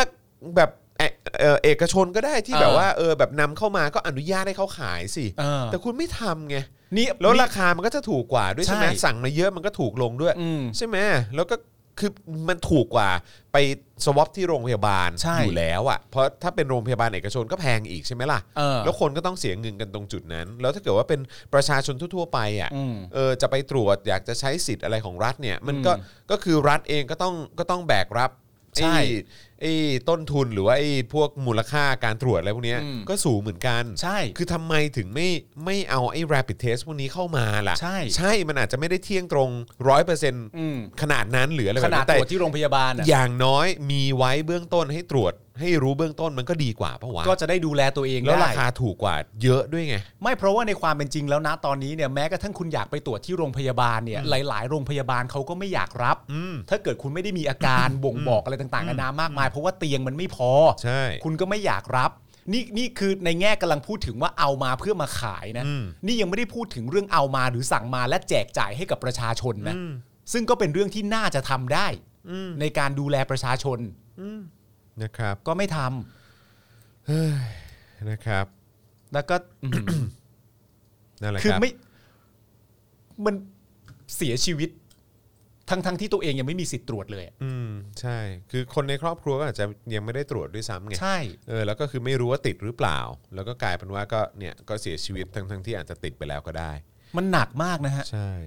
แล้วก็นอกจากนี้นะครับยังมีเคสที่ผู้ป่วยติดเตียง ติดเชื้อจากญาติ ซึ่งญาติเนี่ยก็ไม่รู้ตัวว่าติด ซึ่งนายแพทย์สมิธเนี่ยชี้ว่าถ้าไม่สวอปตรวจดูจนเจอในศพ ก็อาจจะไม่รู้เลยนะครับ เพราะบางเคสเนี่ยป่วยติดเตียงและมีอายุมากแล้ว ครับ พร้อมกล่าวว่ามีอีกรายเป็นชุมชนแออัดของคนใบ้ ซึ่งก็สื่อสารกันยากมาก คิดว่าคนในชุมชนไม่รู้จะมีคนติดอีกมากเท่าไหร่ เพราะยังไม่มีใครมาดูแลเลยครับโหนี่มันก็มีพื้นที่ในชุมชนน่ะ ครับ ที่แบบ การดูแลเกี่ยวกับประเด็นโควิดเนี่ยยังยังยังไปไม่ถึงอีกเหรอ ใช่ มีด้วยเหรอเนี่ย ใช่ครับ สรุปคือจะบอกว่าสถานการณ์หนักมากครับ ผู้ป่วยกับตายที่เห็นเนี่ยไม่เป็นตัวเลขจริงแน่นอนครับ มีเยอะกว่านั้นมาก มีคนที่ไม่ได้สวอปตรวจอีกเยอะ ในวงเล็บนะครับ ตอนนี้ที่รามาถ้าจะมาสวอปผมเห็นคิวมานั่งรอตั้งแต่4ี่ห้าทุ่ม ครับ เพื่อตรวจตอนเช้าแล้วครับ ส่วนคนตายก็มีเยอะกว่านี้ เพราะก็มีหลาย ๆ เคสที่ไม่ได้สวอปแพทย์นิติเวชบางที่ก็ไม่สามารถสวอปตรวจให้ได้หมดครับ ถึงแม้ว่ามีประวัติเสี่ยง เพราะไม่สามารถเบิกเงินค่าสวอปจากศพที่ตายในที่เกิดเหตุครับโอ้โหสุดยอด เพราะฉะนั้นอย่างตัวเลขที่เราเห็นวันนี้ที่เป็น New ที่ high ที่เป็นนิวไฮนะครับ ครับ ตอนนี้ก็คือเอ่อ75 ราย 75รายคือผู้เสียชีวิตนะครับ ถ้าตามที่เอ่อในแพทย์สมิธนะครับ ซึ่งเป็นแพทย์นิติเวชที่รามาธิบดี ครับ นะครับได้โพสต์แสดงความเห็นนะครับ จากที่ตัวเองได้ได้ตรวจตรวจมาเนี่ยนะครับ ก็คือแปลว่า 75 ที่บอกว่าเป็นนิวไฮเนี่ยคือจริง ๆ มันอาจจะนิวไฮไปกว่านี้เยอะมากแล้วอ่ะเออนะครับ แต่คือจริง ๆเราก็ทราบนะครับ หมายถึงว่าเราก็คาดเดาได้ ครับ ตั้งแต่แรกแล้วว่าจริง ๆ แล้วแม้เอ่อจำนวนผู้เสียชีวิต รวมไปถึงจำนวนผู้ติดเชื้อเนี่ย มันก็มากกว่าที่นำเสนออยู่แล้วแหละ ไม่แล้วก็อีกอันหนึ่งที่ ที่อ่านแล้วก็แบบรู้สึกว่าเฮ้ยไอ้แบบเนี้ยคือภาครัฐไม่ได้มีแบบ ไม่ได้มีแบบมาตรการในลักษณะที่ว่าเฮ้ยทุกศพหรือว่าทุกคนที่เสียชีวิต แบบอาจจะไม่ได้ตายเพราะอุบัติเหตุอะนะ อ่า เอออันนี้อันนี้อันนี้สมมุติผมก็ไม่ชัวร์นะ อืม คือหมายความว่าเอออ่ะสมมติว่าทุกศพที่ทุกคนที่เสียชีวิตอ่ะ เออ เออต้องต้องมีการสวอป อืม เช็คด้วยว่าติดโควิดหรือเปล่า ว่าเขาเสียชีวิตจากโควิดหรือเปล่า ไม่ไม่รู้ หอติ เขา ด มี เชื้อโค เขา วิด มี ห มา อเป ตร ล่ การแบบนี้หรือเปล่า เพราะว่าเอ่อที่คุณหมอเขาโพสต์เมื่อสักครู่นี้เนี่ยเขาบอกว่าแพทย์นิติเวชบางที่เนี่ยก็ไม่สามารถสวอปตรวจได้ให้ให้ให้ได้ทั้งหมดนะครับ ถึงแม้ว่าจะมีประวัติเสี่ยง เพราะไม่สามารถเบิกเงินค่าสวอปจากศพที่ตายในที่เกิดเหตุครับ อืม ซึ่งจริง ๆ แล้วเนี่ยมันมันควรจะต้องเบิกได้เพื่อเอาไปตรวจแล้วก็เช็คหรือเปล่า จะได้รู้ว่าพื้นที่ ใช่ ตรงนั้นน่ะมันมีการระบาดอยู่หรือเปล่าด้วยไง มันเหมือนเป็นการทำวิจัยอย่างหนึ่งเลยนะ เออ ก็คือ ใน เก็บ การ ข้อ จะ มูล ค้นข้อมูล ไว้ไง น่ะ ใช่ เออ ใช่ซึ่งแบบเฮ้ยแล้วก็เงินก็ไปกู้มา เรื่องแบบนี้คือไม่ได้คิดครอบคลุมไว้เหรอ คือถ้าสมมติว่าจะตั้งคำถามว่าเรื่องแบบนี้ไม่ได้คิดครอบคลุมไว้เหรอในรัฐบาลนี้เนี่ย มันก็อาจจะสามารถตอบได้อย่างง่ายๆว่าก็คงไม่ได้คิดหรอกครับคงไม่ได้คิดจริงๆแหละครับ เนอะ คงมีอะไรอีกตั้งหลายต่อหลายอย่างที่ไม่ได้คิดนะครับ ดูจากเอ่อการกู้เงินนะครับ ผมดูจากงบประมาณในปี 65 ก็ดูแล้วไม่ค่อยมันไม่น่าจะคิดหรอกครับหลาย ๆ อย่างที่มันจำเป็นเนี่ยนะครับ เนี่ยแล้วก็เดี๋ยวมาดูข่าวต่อมาครับ ข่าวต่อมานี่ก็คือสะเทือนใจอะ อืม ว่าประเทศเป็นแบบนี้ครับ อืม ประเทศไทยเป็นแบบนี้ครับ ครับ ชาวบ้านต้องมานอนตากฝนตากยุงรอคิวตรวจโควิดฟรี อืม หน้าวัดพระศรีมหาธาตุบางเขนนะครับ หลายคนก็อาจจะได้เห็นภาพกันไปบ้างแล้วนะครับ ซึ่งเป็นภาพที่แบบ โอ้โห สะเทือนใจมากเลยนะค ส รับ ลดหดหูมาก กรณีที่มีประชาชนจำนวนมากนะครับเข้าไม่ถึงการตรวจโควิดฟรีนั้นเนี่ยนะครับล่าสุดสื่อหลายสำนักรายงานว่าตั้งแต่เมื่อคืนนี้เนี่ยช่วงเวลาประมาณตีหนึ่งครึ่งพบว่ามีประชาชนจำนวนมากขนเสื่อมาปูพื้นนอนรอคิว ตรวจคัดกรองหาเชื้อโควิด -19 ฟรี ที่วัดพระศรีมหาธาตุ วรมหาวิหารบางเขนครับ ครับ โดยบางรายต้องมารอคิวตั้งแต่ 2-3 ทุ่ม เพื่อจะได้เป็นคิวตรวจแรก ๆ ในช่วงเช้า อืม ของวันรุ่งขึ้นครับ ใช่ครับ เนื่องจากแต่ละวันเนี่ยรับตรวจเพียง 900 คนเท่านั้น ตรวจได้ 900 คนต่อวัน คือแบบ คือรัฐบาลนี้สามารถทำให้ประชาชนกลายเป็นเหมือนคนอนาถา ใช่ ได้ได้ทุกวันเลยเนาะ ต้อง คือแบบคุณภาพชีวิตประชาชนไม่ได้ดีเลยนะ ใช่ ไม่ได้ นี่ตอน ดี นี้ แน่ๆ ประชาชนนี่กลายเป็นคนอนาถาเลยนะ ใช่ฮะ แล้วงบประมาณที่คุณเอามาใช้งบประมาณที่คุณที่คุณเอามาลงกับประชาชนเนี่ยสำหรับผมอะผมมองเลยว่าเออแบบ พวกคุณมีมีแนวคิดในลักษณะของการแบบดูแลคนอนาถา อืม ไม่แต่แต่ในมุมหนึงอ่ะ คุณต้อง เหมือนแบบสังแบบสงเคราะห์ให้อะ ใช่ ซึ่งแบบเฮ้ยไม่ได้ดิจริง ๆ กูต้องได้ของที่ดีที่สุดเว้ย เออ ประชาชนน่ะต้องได้ของดีที่สุดไม่ใช่ คือจริงๆข้าราชการน่ะต้องมีของมีอุปกรณ์ที่จะใช้เพื่อเอามาเซิร์ฟเพื่อเอามามารับใช้ประชาชนเนี่ย เออ ก็ต้องเป็นของที่ดีที่สุดอยู่แล้ว อืม แต่ในขณะเดียวกันของที่จะเอามาใช้กับประชาชนเนี่ย เออ ในฐานะที่มาจากเงินภาษีมันต้องเป็นของที่ดีที่สุดสิวะ ใช่ กลายเป็นว่าประชาชนแม่งได้ของของแบบคุณภาพต่ำมาใช้อ่ะ ใช่ แต่ว่าประเด็นอีกอย่างหนึ่งมันก็คือว่า ตั้งแต่มีรัฐบาลนี้เข้ามาเนี่ย ตั้งแต่มันทำรัฐประหารเข้ามาเนี่ย ครับ คุณภาพชีวิตของประชาชนน่ะ อืม มันไม่ดีอยู่แล้ว อืม ผ่านการทำงานของรัฐบาลนี้เนี่ยโควิดเนี่ยมันเป็นตัวที่มาขยาย อืม มาขยายขอบเขตว่าไอ้รัฐบาลเนี่ยมันทำให้คุณภาพของประชาชนเนี่ยเละเทะขนาดไหน แต่คุณคิดภาพเดียวว่าไอ้รัฐบาลเนี่ยที่ทำคุณภาพประชาชนไม่ดีตั้งแต่แรกอยู่แล้วอะต้องมาดิวกับสถานการณ์โควิด ที่ประชาชนเรียกร้อง และก็ต้องการคุณภาพที่ดีมากขึ้น เพราะมันอยู่ในสถานการณ์วิกฤตอะ อืม เรื่องเหล่านี้กับรัฐบาลนี้อะแม่งมาเจอกัน ไอ้ ครับ เฮี ผม ย ถูกต้องทำไม อะไรวะเนี่ย ทำไมแม่งแจ็คพอตวะ เออ นี่เรากำลังพูดถึงแบบเราเคยพูด ครั มา บ เสมอว่าสมการนี้แม่งไม่ควรจะเกิดขึ้นในโลก ที่ผมบอกเล่นๆผมเห็นด้วยกับสลิม ครับ ก็คือว่าโควิด กับรัฐบาลประยุทธ์เนี่ย ครับ ไม่ควรจะมาเจอกัน อ่า สถานการณ์วิกฤตที่ร้ายแรง ไม่ควรจะมาเจอผู้นำประเทศแบบนี้ ใช่มันถูกต้อง ครับ คุณภาพชีวิตของประชาชนที่ควรจะดีขึ้นณตอนนี้ด้วยสถานการณ์ที่มันรุนแรงน่ากลัวเสียชีวิต ก็ไม่ควรจะมาเจอกับรัฐบาลนี้จริง ครับ ๆ ไม่ควรเลย ครับก็เลยอยากจะถามครับ นิดนึงครับว่า อยู่ไหนกันแล้วฮะเนี่ย เฮ้ยอะไรวะเนี่ย อันนี้อะไรวะเนี่ย อยู่ไหนกันแล้วฮะเนี่ย อะไรวะเนี่ยมันคืออะไรวะเนี่ย อืม ว้าว อยู่ไหนวะ อยู่ไหนวะเนี่ย อยู่ไหนวะ อยู่ไหนวะ อยู่ไหนวะ เอ้ย ที่คล้องกันน่ะ อยู่ไหนวะเนี่ย คล้องกันแบบเนี้ย เออ ยู่ไหนกันวะ ไหน ไหนอ่ะ ไหนดูซิถ่ายคลองสิเออ เนี่ยแล้วก็เซลฟี่กันหน่อยสิเซลฟี่ เอ อืม หนีคนไข้ไหม อืม หนีคนไข้กันหน่อยไหม เออ หนีคนไข้มาไล่ อ อี ยู่ไหน ปูกันหน่อยไหม อยู่ไหนอยู่ไหน อยู่ไหนกันแล้วเนี่ย อืม โอ้โหย อืม ดาลงดาราตั้งมากมาย เออ มีเวทีแทบจะเป็นของตัวเอง ครับ โอ้โหย หายไปไหนหมดฮะ ทุกวันนั้นนี่ออกมาไล่นี่เพราะรัฐบาลนี่มันไม่ได้เรื่องนะฮะไม่แน่ใจจริง ๆ ว่าอยู่ไหนกันนะเนี่ย อยู่ไหนฮะ อยู่ไหนกันนะเนี่ยอยู่ไหน ครับ อืม คือเป็นยังไงฮะ เลือกเลือกโมเมนต์เท่กันนะฮะ ครับ เลือกโมเมนต์เท่กัน ถ้าผมมัวแต่ห่วงเรื่องของสปอนเซอร์ ครับผม และโฆษณา ถ้าผมมัวแต่ห่วง ประเทศนี้มันจะดีขึ้นได้ยังไง ผม แล้ว ไม่เข้าใจครับ แล้วถ้าผมมัวแต่ห่วง ว่าโฆษณาผมจะเป็นยังไง ถ้าผมมัวแต่ห่วงว่าเรตติ้งของผมนี่มันจะเป็นยังไง แล้วเมื่อไหร่ประเทศไทยแม่งจะเจริญ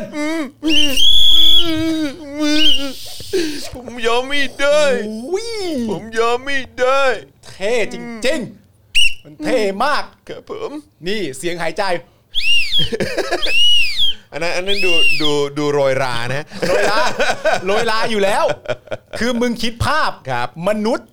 ที่ต้องการจะปกป้องรัฐบาลประยุทธ์จันทร์โอชาณตอนนี้เนี่ย ครับ สภาพจิตใจมึงโรยลาอยู่แล้ว โรยลาแล้วฮะ มึงแอคไปงั้นแหละ ครับผม งแอคไปงั้นแหละว่าแบบเอ้ยกูต้องทำอย่างนั้น กูต้องทำอย่างนี้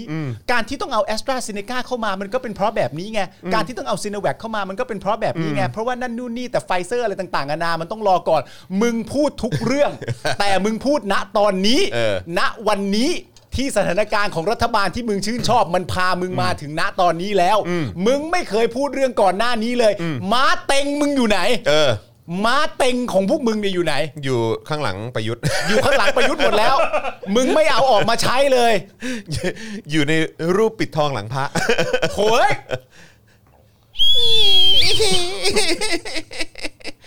แม่งเอ้ยแขวนไว้ก็ เสนียดตัวเอง ครับ จงๆ ผม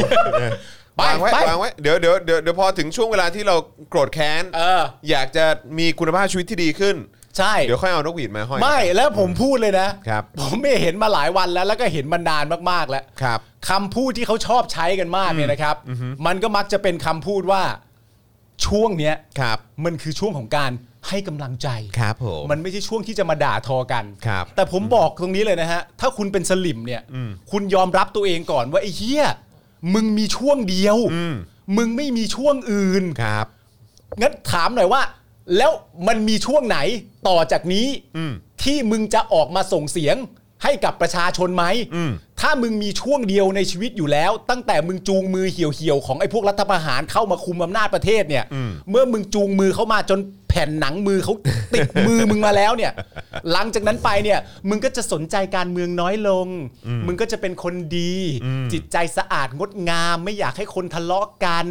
แล้วมึงก็สามารถบอกว่าตอนนั้นที่เขาเข้ามาเนี่ย ประชาชนมันตีกันเห็นแล้วก็ใจสลาย มึงจะใจสลายได้ยังไง มึงยืนอยู่กลางวงตอนที่เขาตีกัน เออ มึงมีสิทธิ์อะไรมาใจสลาย ถ้าเกิดมึงไม่มีช่วงอื่น ไม่ว่าจะช่วงไหนก็แล้ว แต่เป็นช่วงที่มึงจะให้กำลังใจรัฐบาลที่มึงรัก อยู่เสมอเสมอทุกวี่ทุกวัน มึงไม่ต้องมาพูดว่าช่วงนี้เป็นการให้กำลังใจ เพราะทุกช่วงมึงเนี่ยเป็นช่วงเลียไข่เผด็จการอยู่แล้ว ครับผม มึงไม่ต้องพูดช่วงอื่น มึงไม่มี มึงมีช่วงเดียว นะจ๊ะ ครับ ผม นะจ๊ะ you know you know อืมนะครับ อ่ะโอเค ต่อกันดีกว่านะครับ อย่างที่บอกไปนะครับว่าประชาชนเนี่ยนะครับก็ต้องเอ่อมารอกันตั้งแต่2องถังเอ่อสองสามทุ่มเลยนะครับ จะได้เอ่อตัวเองเนี่ยเอ่อมีคิวเป็นคิวแรก ๆ ในเช้าของวันรุ่งขึ้นนะครับ โดยสำนักงานเขตบางเขนนะครับ ซึ่งร่วมกับศูนย์บริการสาธารณสุข 24 บางเขน และสถาบันป้องกันควบคุมโรคเขตเมืองนะครับ ใต้การดูแลนะครับของกรมควบคุมโรคได้จัดให้นะครับวัดพระศรีมหาธาตุวรมหาวิหารบางเขนเนี่ยเป็นศูนย์บริการตรวจคัดกรองโควิด -19 เชิงรุกฟรีครับสำหรับประชาชนทั่วไปนะครับที่มีสัญชาติไทยเท่านั้น โดยไม่เสียค่าใช้จ่ายนะครับ ครับ ก็ คือจริง ๆ คือแบบ คือโอเคผมเข้าใจในในเรื่องของปริมาณนะก็คือได้แค่ 900 คนนะผมก็ผมก็เข้าใจว่าเออมันอาจจะเกี่ยวกับเรื่องของกำลังคนหรืออะไร ใช่ พวกนี้หรือเปล่า ใช่ แต่คือผมกลับมีความรู้สึกว่าเรื่องแบบเนี้ยควรจะเป็นเขาเรียกว่าอะไรอ่ะเป็นงบคืองบประมาณควรจะเทลงมาตรงจุดเนี้ย ใช่ค ให้ รับ มันสามารถตรวจแบบปูพรมได้เยอะกว่านี้ ไง แต่นี่คือได้แค่วันละ 900 ราย ตั้งแต่ 8 โมงเช้าถึง 4 โมงเย็น อืม ใช่ไหมฮะ ซึ่งเขาบอกว่าก็คือรับแบบเป็น walk in น่ะ ใช่ นะครับ แต่ว่าก็เต็มที่ก็คือ 900 รายจริงๆ ครับนะครับ ซึ่งอันนี้ก็จะมีตั้งแต่วันที่ 5 ถึง 11 กรกฎาคมนะ อืม นะครับจำนวนจำกัดด้วยนะครับ ก็คือไม่ใช่แบบยาวจนสิ้นเดือนอะไรอย่างงี้ไม่ใช่นะฮะ อันนี้คือถึงวันที่ 11 เท่านั้น ห้าถึงสิบเอ็ดซึ่งวันนี้วันที่ 8ไง วันที่แปดแล้ว เออ นะครับ เหลืออกประมาณโอเค ครับ ผู้สื่อข่าวระบุนะครับว่าประชาชนเนี่ยได้ทยอยเดินทางมาตั้งแต่ 2 ทุ่มของวันที่ 7 กรกฎาคมก็คือเมื่อวานนี้ โดยกลุ่มที่มาถึงก่อนเนี่ยนะฮะได้รออยู่ที่ริมถนนเอ่อริมถนนผลโยธิน ด้านหน้าวัด เนื่องจากเป็นช่วงเวลาที่วัดปิดให้บริการแล้ว จากนั้นเนี่ยทางพนักงานรักษาความปลอดภัยของวัดก็ได้เปิดให้ประชาชนเข้ามาในวัดช่วงเวลาเที่ยงคืน เนื่องจากเริ่มมีฝนตกนะครับ ครับ ประชาชนจึงทยอยเดินเข้ามาพร้อมนำเสื่อมาปูเตรียมเอ่อมาเตรียมปูพื้น บางคนเนี่ยก็นำเต็นท์นะครับมากางนอนรอรับบัตรคิวในช่วงเช้าด้วย ครับผม นายยุทธสารแท่นนอกนะครับอายุ 21 ปีนะครับซึ่งเป็นหนึ่งในประชาชนที่มารอคิวบอกว่าตัวเองเนี่ยเดินทางมาจากเขตบางกะปิ ตั้งใจจะเดินทางมาตรวจหาเชื้อโควิด -19 เนื่องจากเพื่อนร่วมงานติดเชื้อโควิด -19 ครับ เพื่อเอาผลการตรวจไปยืนยันกับบริษัท ซึ่งวันนี้เนี่ยได้เดินทางมาตั้งแต่เวลา 3 ทุ่มนะครับเนื่องจากกลัวจะไม่ได้คิว เพราะก่อนหน้านี้ได้เดินทางไปตรวจหาเชื้อมาแล้ว 3 แห่งแต่ก็ยังไม่ได้รับการตรวจ ครับ ขณะที่เมื่อวานนี้ได้เดินทางมาถึงที่วัดเอ่อพระศรีมหาธาตุนะครับ ในช่วงเวลาตีสี่ อืม แต่ก็ไม่ได้รับการตรวจ จึงเดินทางมาใหม่ แล้วก็มารอคิวตั้งแต่3ามทุ่มครับ โดยมั่นใจว่าครั้งนี้เนี่ยได้คิวตรวจแรก ๆ แน่นอน ครับ ในขณะที่ประชาชนท่านอื่นๆ ให้สัมภาษณ์ว่าการเตรียมตัวสำหรับการรอคิวนั้น คือการพกเสือและเต็นท์มากางนอน รวมถึงยากันยุงและเจลแอลกอฮอล์ส่วนอุปสรรคที่เจอคือฝน และเรื่องการบริการจัดการคิวที่ไม่ค่อยดีเท่าไหร่ ไม่มีเจ้าหน้าที่มาบอกต้องคอยฟังจากคนข้าง โอ้โห ๆ นี่คือการ นี่ก็คือระบบปฏิบัติการนะครั นี่ บ คือนี่คือระบบนี่คือสิ่งที่ประชาชน ใช่ ได้รับครับ เขาคงตั้งตัวอยู่ในฐานะของผู้ให้จริงๆอะนะมีอะไรฉันก็ให้แค่เขาเขาหมายถึงว่าตัวรัฐบาลนะนะเขาคงไม่มีความรู้สึกเลยว่าเขาเป็นลูกจ้างจากภาษีประชาชนนะนะเขาเป็นลูกจ้างจากภาษีประชาชนและได้ขึ้นมาเพราะเสียงจากประชาชนด้วยนะอย่างน้อยก็สลิมกลุ่มหนึ่งอะฮะและณตอนนี้ก็แบบ ฉันให้ไปแล้วรัฐบาลทำให้หมดแล้วจะเอาอะไรอีกโวะ เออ เออ ก็ทำได้นะครับ แล้วก็มีแบบเหมือนสลิมมาโพสต์อะได้ไฟเซอร์แล้วอย่ามาเอ่ออะไรนะ ร้องเรียกหาโนวาแว็กซ์อีกนะ ทำไมอ่ะ เออ ซึ่งก็แบบทำไมอ่ะทำไม ทำไม กูจะเรียกร้องไม่ได้ก็เงินกูอ่ะ ทำไมกูถึงไม่สามารถจะเรียกร้อง เงินภา อะไร ษี ได้ อ่ะ นี่ตากกะคุณเป็นยังไงฮะเนี่ย เออ ตากกะคุณคือแบบ เราขอจากรัฐบาลที่เราเสียภาษี อย่าขอเยอะไปนะ อืม ทำไมอ่ะทำไม ครับ คืออะไรตาก ครั กะ บ มึงคืออะไรก่อน แต่ผมไปเจออีกคนนึงอ่ะ คือ มีคนเขาโพสต์บอกว่าเนี่ย เดี๋ยวพอไฟเซอร์มาสลิมอย่าไปจองอย่าไปฉีดไฟเซอร์นะ เออ มีคนมาตอบก็ภาษีกู อ๋อเห็นคุณค่าภาษีแล้ว เห็นคุณค่าภาษีแล้ว โอ้ภาษีนี่มันสำคัญมากนะว้าวสุดยอดไปเลย นั่นแหละครับคุณผู้ชม เป่านกหวีดเลยให้มันเสียงดังๆไปเลย โอ้ เสียงดังๆไปเลย ครับผม โอ้โห เท่จริงๆ แม่งชอบจริงๆ หนีคนไข้มาบ้างดารานักแสดงก็ตั้งมากมายนะครับผม ปกตินี่กระบอกเสียงเขาก็ดังอยู่แล้วนะ ใช่ เพราะว่าเขาเป็นคนที่มีจำนวนคน follow เยอะใช่ไหม ใช่ เขาก็ใช้กระบอกเสียงเขาอย่างมีประโยชน์นะเต็มที่ เราก็ได้แต่คาดหวังว่า เอ๊ะถ้ามันเกิดอะไรที่มันวิปริต เกิดคอร์รัปชันเกิดการบริหารบ้านเมืองที่มันล้มเหลวเนี่ย เขาต้องออกมาทุกครั้งอย่างแน่นอน อืม อะไรวะ แป๊ว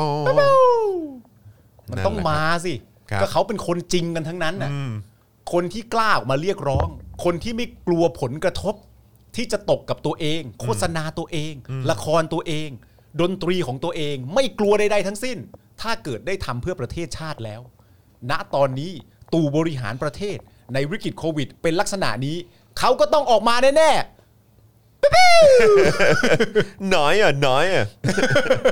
ไหนอ่ะ ๆ ไหนอ่ะไหน ไหน อ่ะ อะนั่นไงอยู่นั่นไง นั่นไงอยู่นั่นไง โอ้ สลิมอยู่นั่นไง อุ้ยอุ้ยอุ้ย อุ้ยอุ้ย อุ้ยอุ้ย อุ้ยอุ้ยอุ้ยอุ้ยอะไรอะไรอ๋อล็อกดาวน์มาแล้วล็อกดาวน์มาแล้วคุณจอนพูดเรื่องล็อกดาวน์หน่อยมันเป็นยังไงบ้าง ล็อกดาวน์มาแล้วเหรอครับ กริงกริงมา อ๋อกริ่งส่งมาแล้วใช่ไหมอ่าโอเคเดี๋ยวอัปเดตกันนิดหนึ่งแล้วกัน ครับ นะครับนะฮะอ่าเดี๋ยวเดี๋ยวเดี๋ยวแป๊บหนึ่งเดี๋ยวเดี๋ยวฝากฝากคุณปาล์มดูดูคอมเมนต์นิดหนึง ได้ครับได้ครับ ครับผม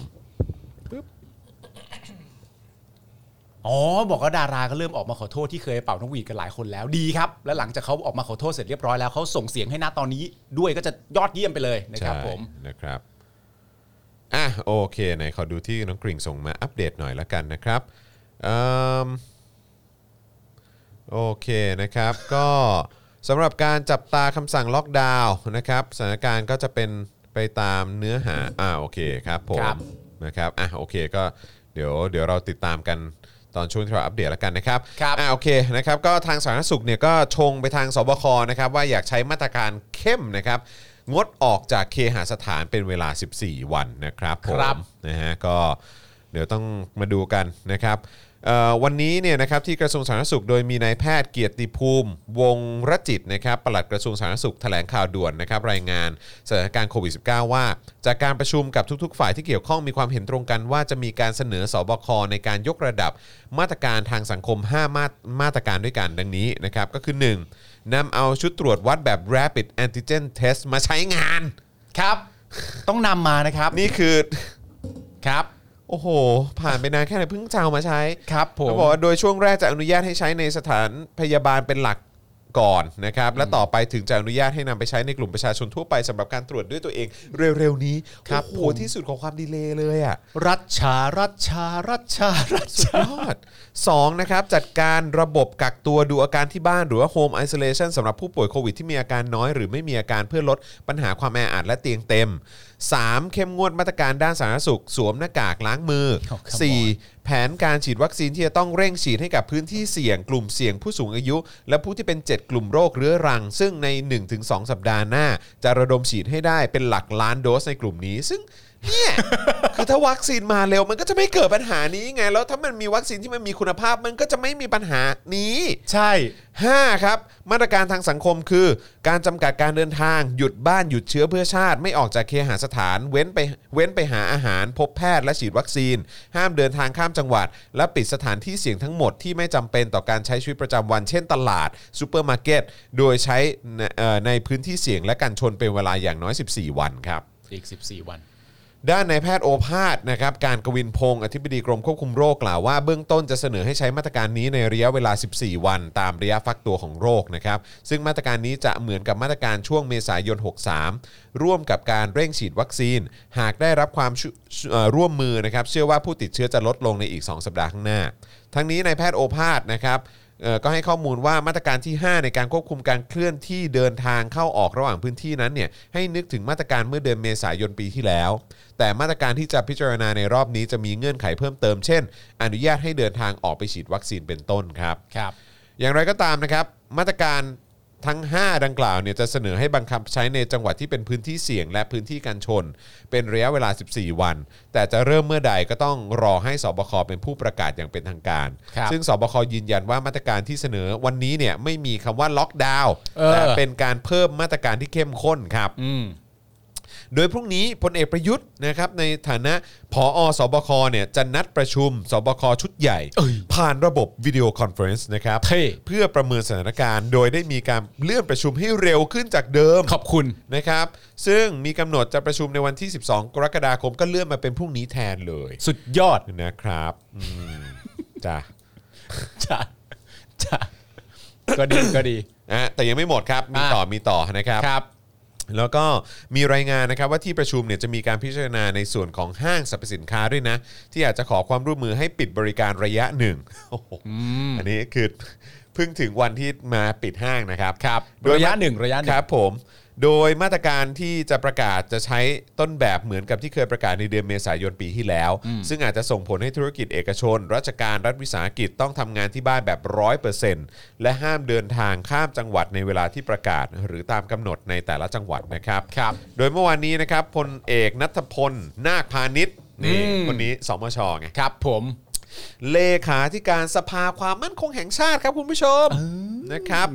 เขาก็มาพูดถึงเรื่องโควิดนะครับ พูดถึงเรื่องล็อกดาวน์หน่อยดิ ใช่ คือมัน อ่า เป็นเรื่องของความมั่นคงของชาติด้วยนะครับ ใช่ใช่ นะฮะก็ได้กล่าวถึงข้อเสนอเรื่องการล็อกดาวน์ โดยระบุว่าขอให้ทำความเข้าใจ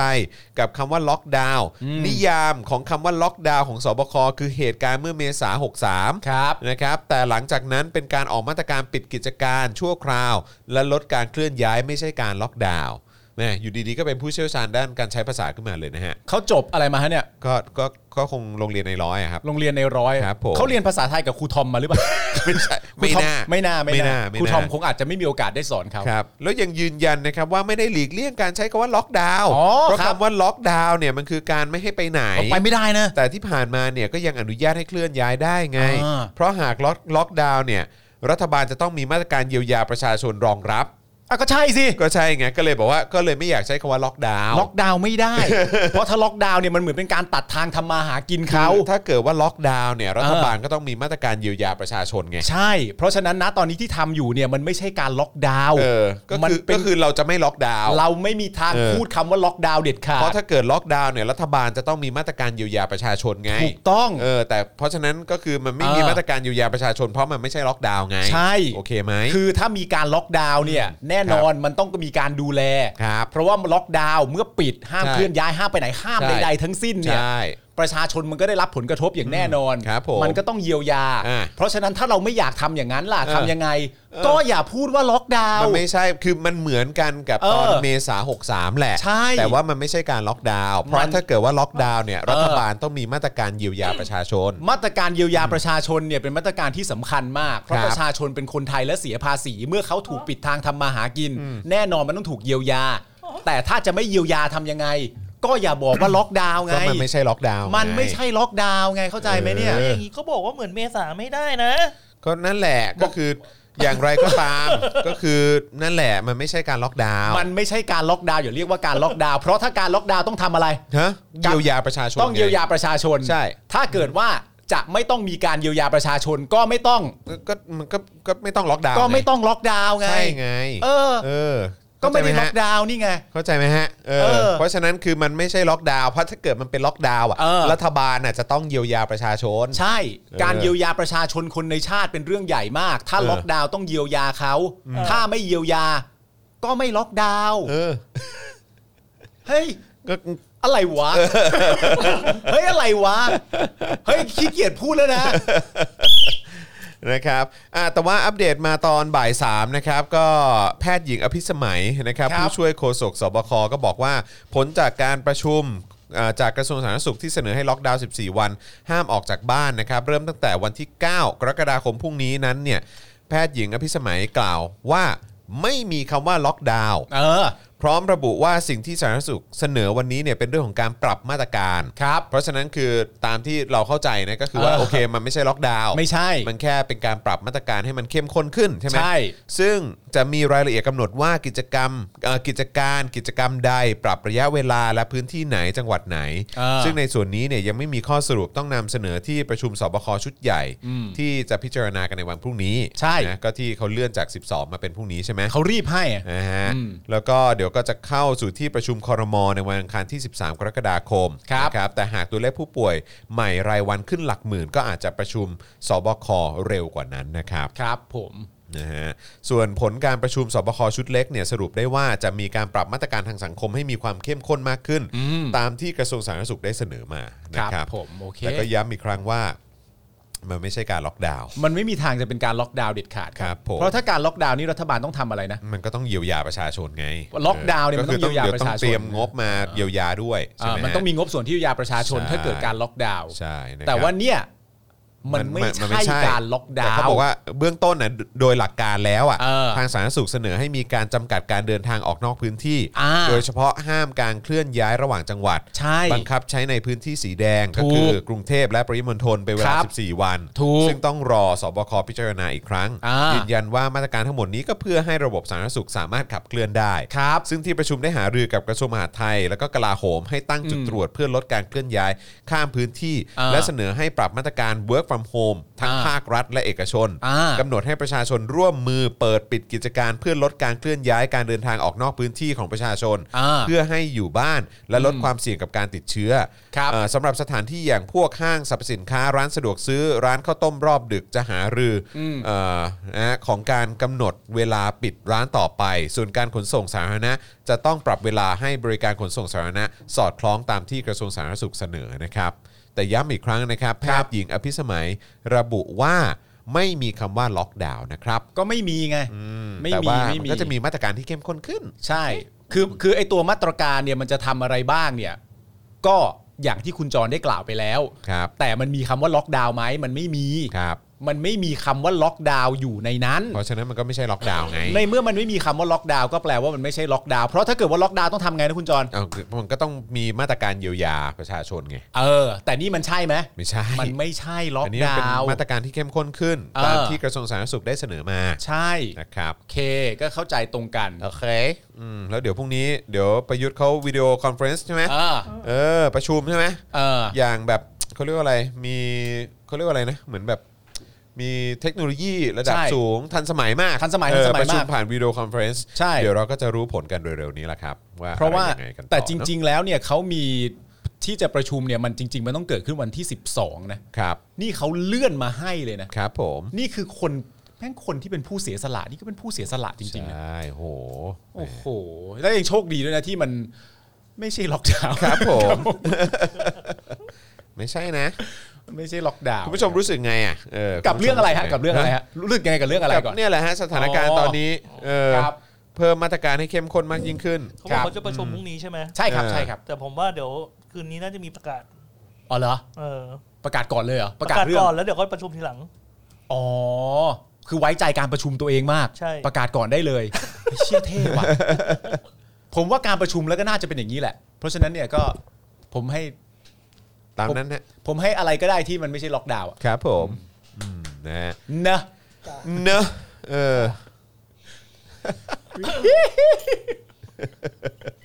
ไอ้เหี้ย กูกูเล่นได้ยาวๆเลยย กูเล่นอันนี้ได้ยาวๆเลยเนี่ย กูล่นได้าวๆเลยเออ คิดถึงนะ ใช่คิดถึง คิดถึงนะ คิดถึงนะ ช่วงหนึ่งอ่ะได้ยินเสียงทุกวันเลยอะ ใช่ ช่วงหนึ่งนี่คือแบบ เออ เรื่องแบบ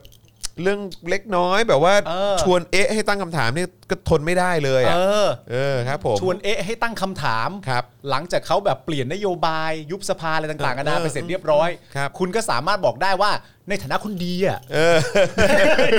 ในฐานะคนดีอ่ะมันเกิดความรู้สึกว่าไม่ไว้ใจไปเสียแล้ว เออครับผม มันเกิดการไม่ไว้ใจไปเสียแล้ว เพราะฉะนั้นเมื่อไว้ไม่ไว้ใจไปเสียแล้วเนี่ย เราก็ใช้สิทธิ์ในการไม่ไว้ใจของเรา ครับ ในการที่จะกดดันให้มันออกไปเลยดีกว่า เพราะมันเป็นสิทธิ์ของเราอยู่แล้ว ใช่ มันไม่ไว้ใจ ครับ ใช่ไหม เนอะเนอะเนอะเนอะเนอะพวกเราอืม เฮ้ยแต่ผมสงสัยถ้าเกิดข้ามเขตเนี่ย เออ เราจะมาสตูกันยังไงวะ ก็ต้องก็ก็ต้องวิดีโอคอลแล้วแหละ ก็ต้องวิดีโอ เก็ต้องแบบว่าจัดรายการออน ใช่ ออนอันนี้กันแล้วแหละ ไม่แต่เขาบอกว่ายกเว้นในสถานการณ์จำเป็น เราแจ้งรัฐบาลได้ไหมว่าการจัดรายการของเราเนี่ยจำเป็น โอ้ มาก โห ผมว่าไม่ไม่มีอะไรจำเป็นไปกว่าการจัดรายการ Daily Topic อีกแล้ว ครับผม เราเขาเขาน่าจะอนุญาตนะ โดนเลยฮะ โดน โด โด น นชม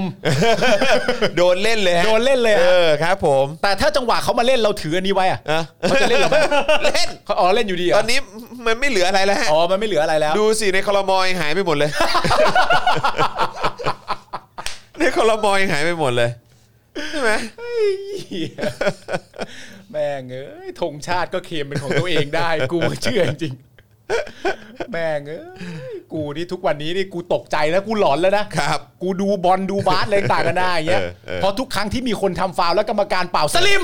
มึงเป่าทำไมอ๋อไม่ใช่เขาเป็นกรรมการฟุตบอล เขาเป็นกรรมการ โทษโทษโทษ เออครับผม ธงชาติยังเอาไปเลยแม่งเอ้ย ยึด เคลมหมดเลยอ่ะ เคลมหมดชีวิตนี้ เออ ยึดหมด นะจริงๆก็ นะครับ มี ผม ประเด็นของหมอนิธิกับชวนและอะไรนะศิระใช่ไหมแล้วมีใครอีกคนนะ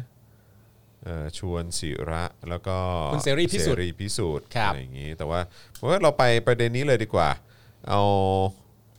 ไทยสร้างไทยไหม ได้ เดินหน้ารวมรายชื่อยื่นฟ้องรัฐบาลครับ อ่า หลังคอรมอมีมติซื้อซิโนแวคเพิ่มอีก 6,000 ล้านบาท เหรอ นะครับเมื่อวานนี้นะครับพักไทยสร้างไทยนะครับโพสต์แถลงการผ่าน Facebook นะครับพร้อมแบบฟอร์มลงชื่อฟ้องรัฐบาล ระบุขอเป็นตัวแทนประชาชนที่ได้รับความเดือดร้อนจากการบริหารจัดการของรัฐบาล ยื่นฟ้องเพื่อเพื่อดำเนินคดีคณะรัฐมนตรี และผู้สั่งซื้อวัคซีนป้องกันโรคโควิด -19 ของซิโนแวคนะครับทั้งที่ทราบดีว่าป้องกันโรคไม่ได้ ซึ่งพักมองว่าเป็นการจงใจปฏิบัติหน้าที่หรือใช้อำนาจขัดต่อรัฐธรรมนูญมาตรา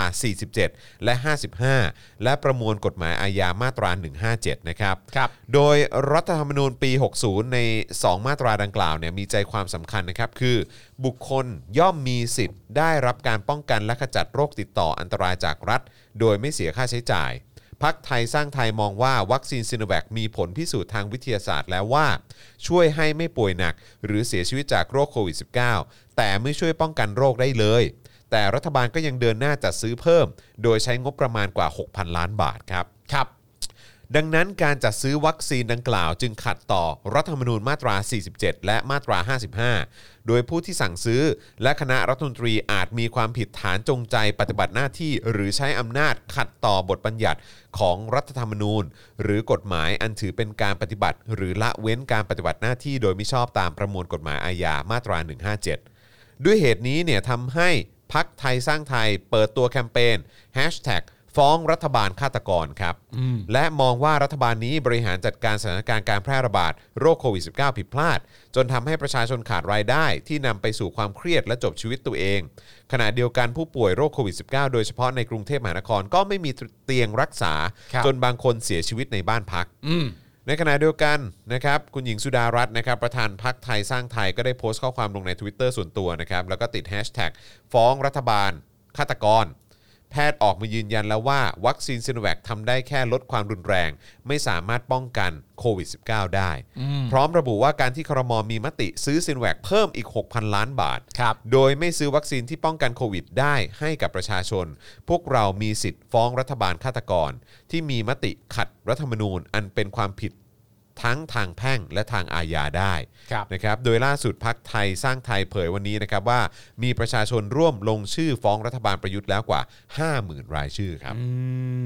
เอาละครับ เอาแล้วครับ ก็น่าสนใจนะค อัน รับ นี้คือพักไทยสร้างไทย นะครับ ครับ ซึ่งอ่าโอเคก็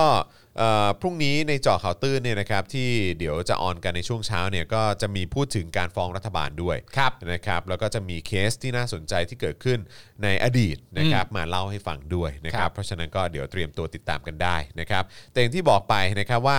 รัฐไทยนะครับที่นำโดยประยุทธ์จันทร์โอชานะครับนะฮะสั่งซื้อซีโนแวคเพิ่มใช่ไหมฮะถ้าเกิดว่าตามที่ตามที่ข่าวออกมานะครับแล้วก็ที่พักไทยสร้างไทยเอ่อเพิ่งเอ่อกำลังดำเนินแคมเปญกันอยู่เนี่ยนะครับก็ ครับ คือว่ามีมติซื้อซีโนแวคเพิ่มอีก 6,000 ล้านบาท ครับผม นะครับแต่ในขณะเดียวกันครับสาธารณสุขสิงคโปร์เนี่ยประกาศไม่นับคนฉีดวัคซีนซีโนแวคเข้าในตัวเลขทางการครับซึ่งเขาจะนับเฉพาะไฟเซอร์และโมเดอร์นาก่อน ก็ mRNA นะครับ นะครับเมื่อวานนี้นะครับมีรายงานจากรอยเตอร์นะครับว่ากระทรวงสาธารณสุขสิงคโปร์นะฮะบอกว่าจะไม่นับรวมบุคคลที่ได้รับวัคซีนป้องกันโควิด -19 จากซีโนแวคไบโอเทคครับ ครับ ว่าเป็นผู้ได้รับวัคซีนแล้ว อืม จะไม่นับว่าคือไปฉีดซีโนแวคมา อืม เขาก็ไม่นับว่าได้รับวัคซีนแล้วนะ ใช่ นะครับแต่จะนับเฉพาะผู้ที่ได้รับวัคซีนที่บริษัทโมเดอร์นาอิงนะครับเอ่ออินคอร์ปอเรทเนี่ยนะครับแล้วก็ ครับ ไฟเซอร์นะครับพัฒนาเท่านั้นนะครับโดยทางโฆษกกระทรวงสาธารณสุขสิงคโปร์เนี่ยนะครับเผยเหตุผลว่าการไม่นับผู้ที่ได้รับวัคซีนซ i โนแวครวมไว้ในตัวเลขทางการเนี่ยก็เพราะเลี่ยงไม่ให้ฉีดวัคซีนซ้ำซ้อนหลายยี่ห้อกับคนคนเดียว ครับผม แล้วก็ขอรอข้อมูลในส่วนเนื้อหาที่สำคัญจากซ i โนแวคก่อน อ่า นี่คือแปลว่าเขาก็ยังรอ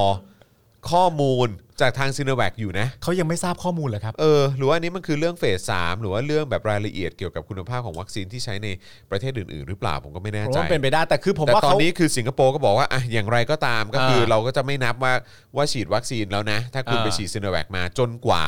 เราจะได้ข้อมูลแล้วก็เนื้อหาที่สำคัญจากซีโนแวคส่งมาให้เราก่อนแล้วให้เราตรวจสอบก่อน แสดงว่าในความเป็นจริงเนี่ยผมว่าเขาก็ได้ข้อมูลบ้างแล้วแหละ ครับ แต่อันนี้เขาบอกว่าข้อมูลในส่วนเนื้อหาที่สำคัญ ใช่ อาจจะมีข้อมูลคร่าวๆมาบ้างแล้วแหละ ก็น่าสนใจ แต่ นะ ข้อมูลเนื้อหาที่สำคัญยังไม่มา เพราะฉะนั้นถ้ามาเมื่อไหร่ เออ ได้อ่านเมื่อไหร่ เออ และได้ทำการรับรองในประเทศตัวเองว่าเป็นเนื้อหาที่สำคัญที่ส่งผลไปในทางที่ถูกต้อง เออ ก็อาจจะค่อยรับ ก็คือหมายความว่า ณเวลาต่อไปก็ได้ ถ้าได้ข้อมูลซึ่งก็รออยู่เนี่ยนะถ้า ยังไม่ ได้ ได้ ข้อมูลมาแล้วเราตรวจสอบปุ๊บ ถ้า อ่ามั มันไม่เวิร์กก็ อ่า จะไม่นับเลย ก็จะไม่นับ ก็จะไม่นับ ก็จะไม่นับตลอดไป อ่าก็คือก็ก็ก็คือจะไม่นับอ่ะ อ่า อ่าก็คือจะไม่นับแต่ไม่ไม่รู้ตลอดไปหรือเปล่า แต่ว่า อ่า อย่างไรก็ตามเอ่อก็คือจะไม่นับ อ่า แต่ว่าถ้าได้ข้อมูลมาแล้วก็เฮ้ยโอเคก็ก็จะนับ แต่ตอน ใช่ เนี้ยด้วยความที่มันไม่มีข้อมูลเราก็จะไม่นับไปก่อน เรายังไม่นับสิ แล้วก็จะนับแค่เฉพาะที่ฉีดโมเดอร์นาแล้วก็ไฟเซอร์ ใช่ เท่านั้นแล้วก็ตอนนี้ก็จะเร่งเดินหน้าฉีดโมเดอร์นาและไฟเซอร์ไปก่อน ใช่ เออ เพราะฉะนั้นถ้าแปลตามประโยคนี้เนี่ยแล้วโดย ครับ ข้อมูลในตักกะเดียวกัน นั่นก็คือว่าจะขอรอข้อมูลในส่วนที่เป็นเนื้อหาที่สำคัญจากบริษัทซีโนแวคก่อน อ่ะ อันเนี้ยก็แปลว่าเนื้อหาที่สำคัญจากบริษัทซีโนแวคเนี่ยยังไม่ได้ ครับ และในขณะเดียวกันการที่เขารับรองไฟเซอร์กับโมเดอร์นาแล้ว เออ นั่นน่าจะแปลว่า เนื้อหาสำคัญจากบริษัทไฟเซอร์กับโมเดอร์นาน่ะได้แล้ว อ่าได้ครบ น่าจะ แล้ว เป็นตักกะแบบนี้มากกว่า ใช่เขาก็เลยโอเคอะนะ เขาก็เลยโอเค ครับ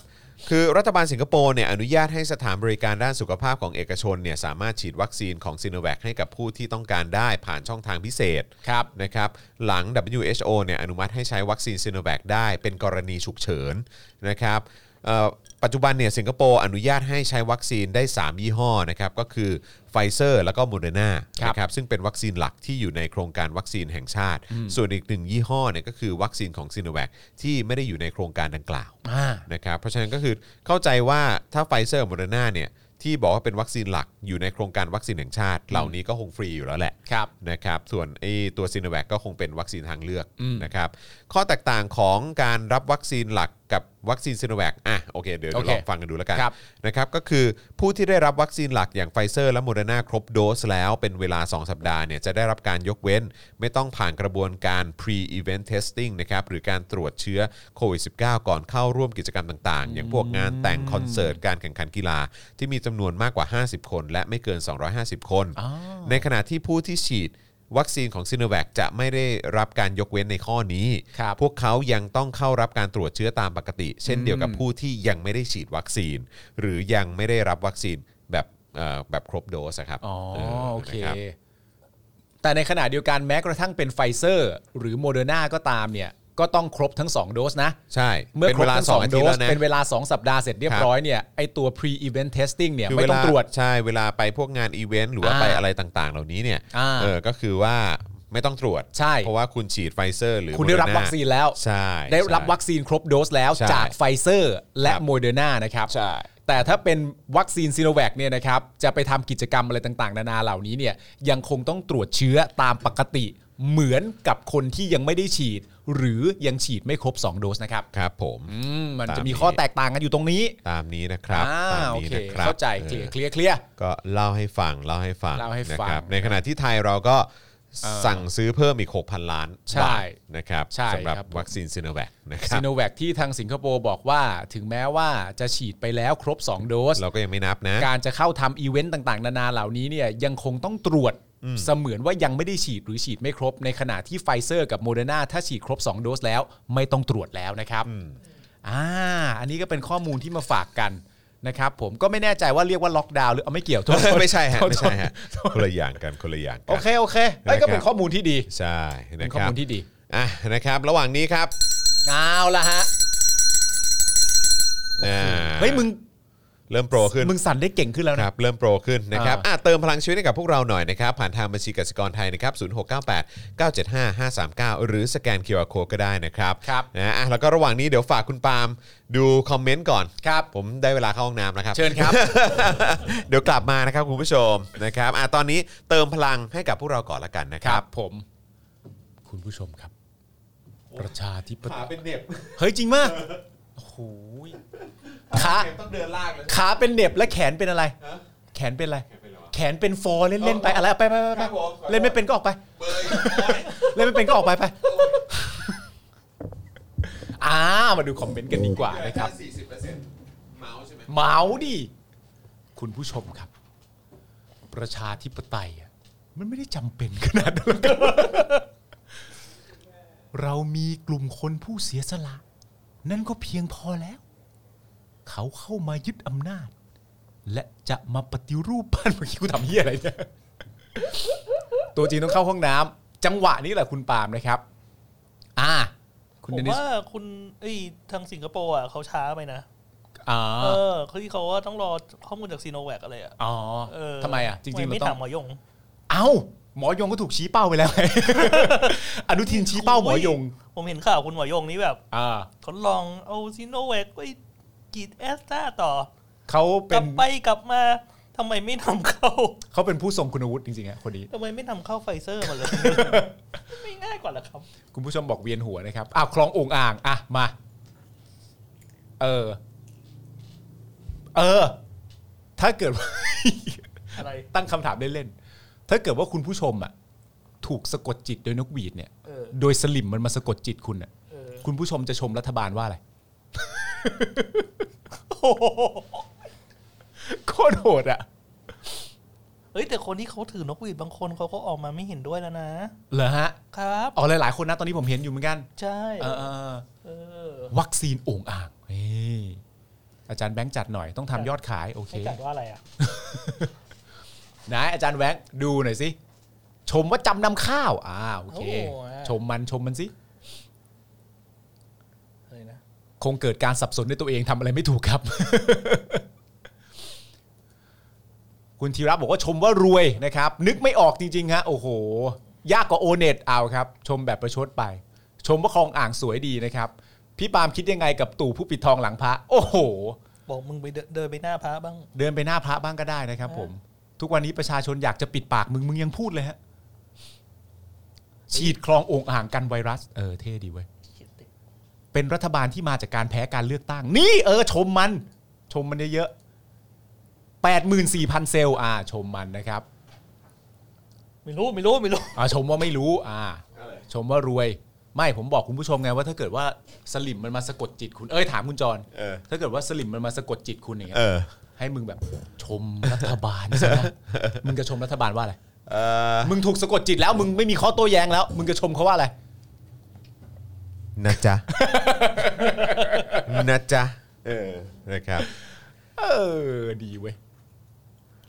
นึกคำชมไม่ออกนะจ๊ะ นึกคำอม เ ไม่ออกนะจ๊ะ อนะจ๊ะเออนะครับ ส่งพลังไม่น่าเชื่อนะ ทรงพลังจริง ไม่น่าเชื่อว่าอุปกรณ์เล็ก ๆ อย่างนี้มันจะเปลี่ยนแปลงประเทศ ๆเอ ได้ อ ได้ดีขนาดนี้ นั่น เอ คือ อ จริง ๆ เข็นมาตั้งแต่เด็กนะ เออเขาพาเรามาไกลได้ถึงขนาดนี้เลย โอ้ เนาะ เขาพาเรามาไกลได้ถึงขนาดนี้แม่ง ครับผม พามาแบบไม่ถามกูด้วยนะครับ ผม อยู่ๆคิดจะพาก็พามาเลย ใช่ครับผม ไม่น่าเชื่อว่าทรงพลังขนาดนี้ ถูกต้อง เท่จริ ถูกต้อง โโห นะครับ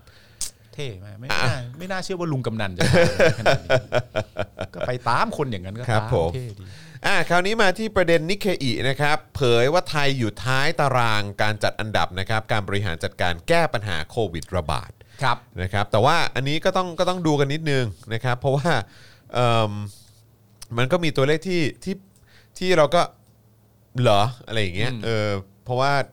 เห็นเขาว่านะเขาว่าจีนเนี่ยเป็นอันดับหนึ่ง ครับ เขาเขาให้ว่าจีนจัดการเรื่องโควิดได้ดีมากเป็นอันดับหนึ่ง อันดับหนึ่งเลยเหรอ ซึ่งผมก็มีความรู้สึกว่าเออผมก็ยังเอ๊ะเอ๊ะกับข้อมูลตรงนี้ เพราะว่าพอบอกว่าเป็นเป็นจีนเนี่ยซึ่งการเข้าถึงข้อมูลจากสื่อหรืออ อ่า หรือนานาชาติอ่ะมัน อืม เข้าถึงได้ยากมากไง ครับ เออเขาก็เขาก็จะปล่อยข้อมูลออกมาแค่เฉพาะที่เขาได้ งด ได้ งาม ได้ไฟเขียวแล้วว่า อ่า เออเป็น อ่า ข้อมูลที่เขาที่เขาโอเคอ่ะ ว่าควรจะปล่อย อ่าก็เป็นโอเคที่อ่าโอเคอ่ะ อ่ะปล่อยได้ ทุกค นะ อ่า อ่า อันนี้เป็นข้อมูลที่เราปล่อยออกมานะ อ่า เออเป็นข้อมูลจริงนะที่เราปล่อยออกมานะ อ่า อะไรอย่างเงี้ย เป็นข้อมูลจริง ๆ เลยแหละ อ นะ ออะไรอย่างเงี้ยเออซึ่งเราก็จะมีความรู้สึกว่าอืมก็นั่นแหละก็เลยต้องฟังหูให้หูนะค ครั รับ บ อ่ะนิเคอีเอเชียนะครับรายงานตัวเลขที่น่าสนใจจากการจัดอันดับประเทศที่ฟื้นตัวได้จากวิกฤตสถานการณ์นะครับเอ่อววิกฤตการณ์นะครับโควิด -19 นะครับเมื่อวานนี้โดยระบุว่าในกระบวน 120 ประเทศตามภูมิภาคต่างๆ ทั่วโลกเนี่ยนะครับพบว่าตั้งแต่มีการจัดการกระจายวัคซีนไปสู่ประชากรมากขึ้นมากขึ้นในแต่ละเดือนเนี่ยก็ส่งผลให้คนในประเทศเริ่มเคลื่อนไหวนะครับ ทำให้เริ่มเห็นว่าบางประเทศและบางภูมิภาคของโลกกำลังเข้าใกล้จุดฟื้นตัวแล้ว ดูได้จากรายงานผู้ติดเชื้อที่ต่ำลงนะครับ ครับ แล้วก็อัตราการฉีดที่เพิ่มขึ้น พอๆกับความตึงเครียดเรื่องระยะห่างทางสังคมที่ลดลง หรือว่าไอ้ social distancing นั่นเองนะครับ อืม เมื่อนำองค์เอ่อเมื่อนำเอาองค์ประกอบต่างๆนะครับอย่างพวกระบบการกระจายวัคซีน ครับ แล้วก็การเคลื่อนไหวในสังสังคมจากสถานการณ์ที่ดีขึ้น มาวิเคราะห์แล้วก็ให้คะแนนนะครับ สามารถจำแนกคะแนนได้ตามตารางดัชนีนะฮะเอ่อแล้วก็มันจะคำนวณคะแนนที่มีค่าอยู่ที่ระหว่าง0ถึง90สำหรับแต่ละประเทศหรือว่าภูมิภาค อ่า โดยเมื่อจัดลำดับออกมาแล้วเนี่ยนะครับก็ได้ทั้งสิ้น 118 อันดับ ครับ นะครับซึ่งบางอันดับเนี่ยก็มีมากกว่าหนึ่งประเทศนะ เอาไป นะ ค ค รั รั บบ อันดับ 2 เหมือนกัน อันดับ 7 เหมือนกัน ใช่ โอเค นะครับ โดยพบว่าประเทศที่ทำคะแนนด้านการจัดการสถานการณ์ได้ดีที่สุดคือประเทศจีน อืม นะครับ คือได้คะแนน 76.5 คะแนน เต็ม นะครับ 90 เต็มถูกปะ 90 นะ โอเค ขณะที่ประเทศที่อยู่ในอันดับ 118 นะครับ ท้ายสุดของตารางคือประเทศไทยครับ ประเทศที่อยู่ในอันดับ 118 คือท้ายสุดของตารางนะ คือประเทศไทยครับทำคะแนนได้จาก 90 เนี่ยนะครับ ก็คือได้ 26 คะแนน ไอ้เหี้ย นะฮะทิ้งห่างจากมาเลเซียที่เป็นรองอันดับสุดท้ายซึ่งได้ 29 คะแนนนะครับ ห่างกันถึง 3 คะแนนเลยเหรอ ใช่ครับผม เรารั้งท้ายเลยเหรอ ใช่ครับผม ได้คะแนน 26 คะแนนเต็ม 90เหรอ ใช่ครับผม อันนี้เรียกว่าสอบตกไหม ว้าว ตกสิ ตกเลยเหรอ เออตกอยู่แล้ว สามชั้นน่ะ ก็ที่โหลอะ โหลเลยเหรอ โตเลยเหรอ ที่โหลไง ผมเมื่อเมื่อกี้ผมยังเห็นคนแซวๆว่า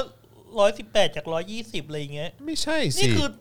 คนสุดท้ายของห้องเลยเหรอครับ ไม่คือ 120 ประเทศใช่ไหม อ่า อ๋อ แต่ว่า 120ประเทศ แต่ว่าคือ มันจัดอันดับมาทั้งสิ้นเนี่ย มัจัดอันดับ ตัวเลขมัน มาได้ 118 มันได้ 118 อันดับ มีบาง เพ ป ราะ ระ ว่า เทศที่ได้เลขซ้ำกัน ใช่มันมี แต่เรา มันมีบางอันดับที่แบบมี 2 ประเทศหรืออะไรอย่างเงี้ย อ่า เออ แต่ สมมุติว่า exactly คือเราอยู่ประเทศสุดท้ายของ หนึ่งหนึ่ง ใช่ แปด ตาราง ใช่ คือถ้าสมมติว่าประเทศจีนได้ ครับ 76.5 แล้วมีประเทศอื่นได้ 76.5 เหมือนกันก็ 1 ทั้งคู่ ใช่ โอ้ ใช่ใช่ เออแต่ของเราเนี่ยได้ 26 คะแนนเต็ม 90 ซึ่งเป็นอันดับสุดท้ายก็คืออันดับที่ 118 ครับ ของโลก ครับ ก็คือ เออ บวยอันเอง ก็คือบ วย บวยเลย ครับ ก็คือ ผม กินเค็มกันมาแต่ไกลเลยอ่ะ ครับผม ก็สุดยอดไปเลยทีเดียวก็คือรั้งท้าย ถ้าเป็นฟุตบอลนี่ก็คือตกชั้น ครับ นี่มันสวน ก็เรียกว่าเก็บแต้มทั้งฤดูกาลแล้วได้แค่ 26 แต้มเท่านั้น สวนมากับนายกเราเลยนะฮะ ฮะ ทำไมฮะ นายกเราได้ที่หนึ่งของรุ่นไง โอ้ไม่ไม่ได้ฮะเพราะนายกนี่เขาไม่ใช่ผู้รับผิดชอบคนเดียวเขามีองค์คาพยพของเขา ถ้าเป็นนายกคนเดียวในยประเทศมันดีไปแล้วนะครับ เย็ดเป็ด ครับผม 26 คะแนนเลยเหรอวะ ครับ ถือว่าสูงนะ ถ้าเทียบกับที่ตากูมองเห็นนะ สูงสิ สูง 26 คะแนนนี่กูถือว่าสูงอะนะ โอ้ยสูงอยู่แล้วโอ้โห เพราะจริง ๆ แล้วไม่เออ คุณ DSP บอกไม่มีใครคะแนนเท่าเราเลยเหรอ อ้าว อย่าไปดึงเศร้าสิครับ ครับ อย่าไปเศร้าสิครับ ที่า นี่ ที่น่าเสียดายคือไม่มีฮะ ไม่มีจริงฮะ118 ที่เราวแต่อย่างไรก็ดีนะครับ ผมต้องย้ำกับคุณผู้ชมไว้นะครับ ว่าสื่อที่รายงานตัวเลขเหล่านี้เนี่ย ครับ คือนิเคอิครับ ทุก ซึ่งนิเคอิ มันเป็นสื่อชังชาติฮะ ใช่ อืมครับผม ผมถามนิเคอิเลยนะฮะ ที่คุณบอกว่าประเทศไทยได้อันดับ 118 ซึ่งเป็นอันดับโล และจัดคะแนนเต็ม 90 เราได้แค่ 26 เนี่ย ผมถามคำเดียวเลยนะ คิดว่ากูเซอร์ไพรส์ปะ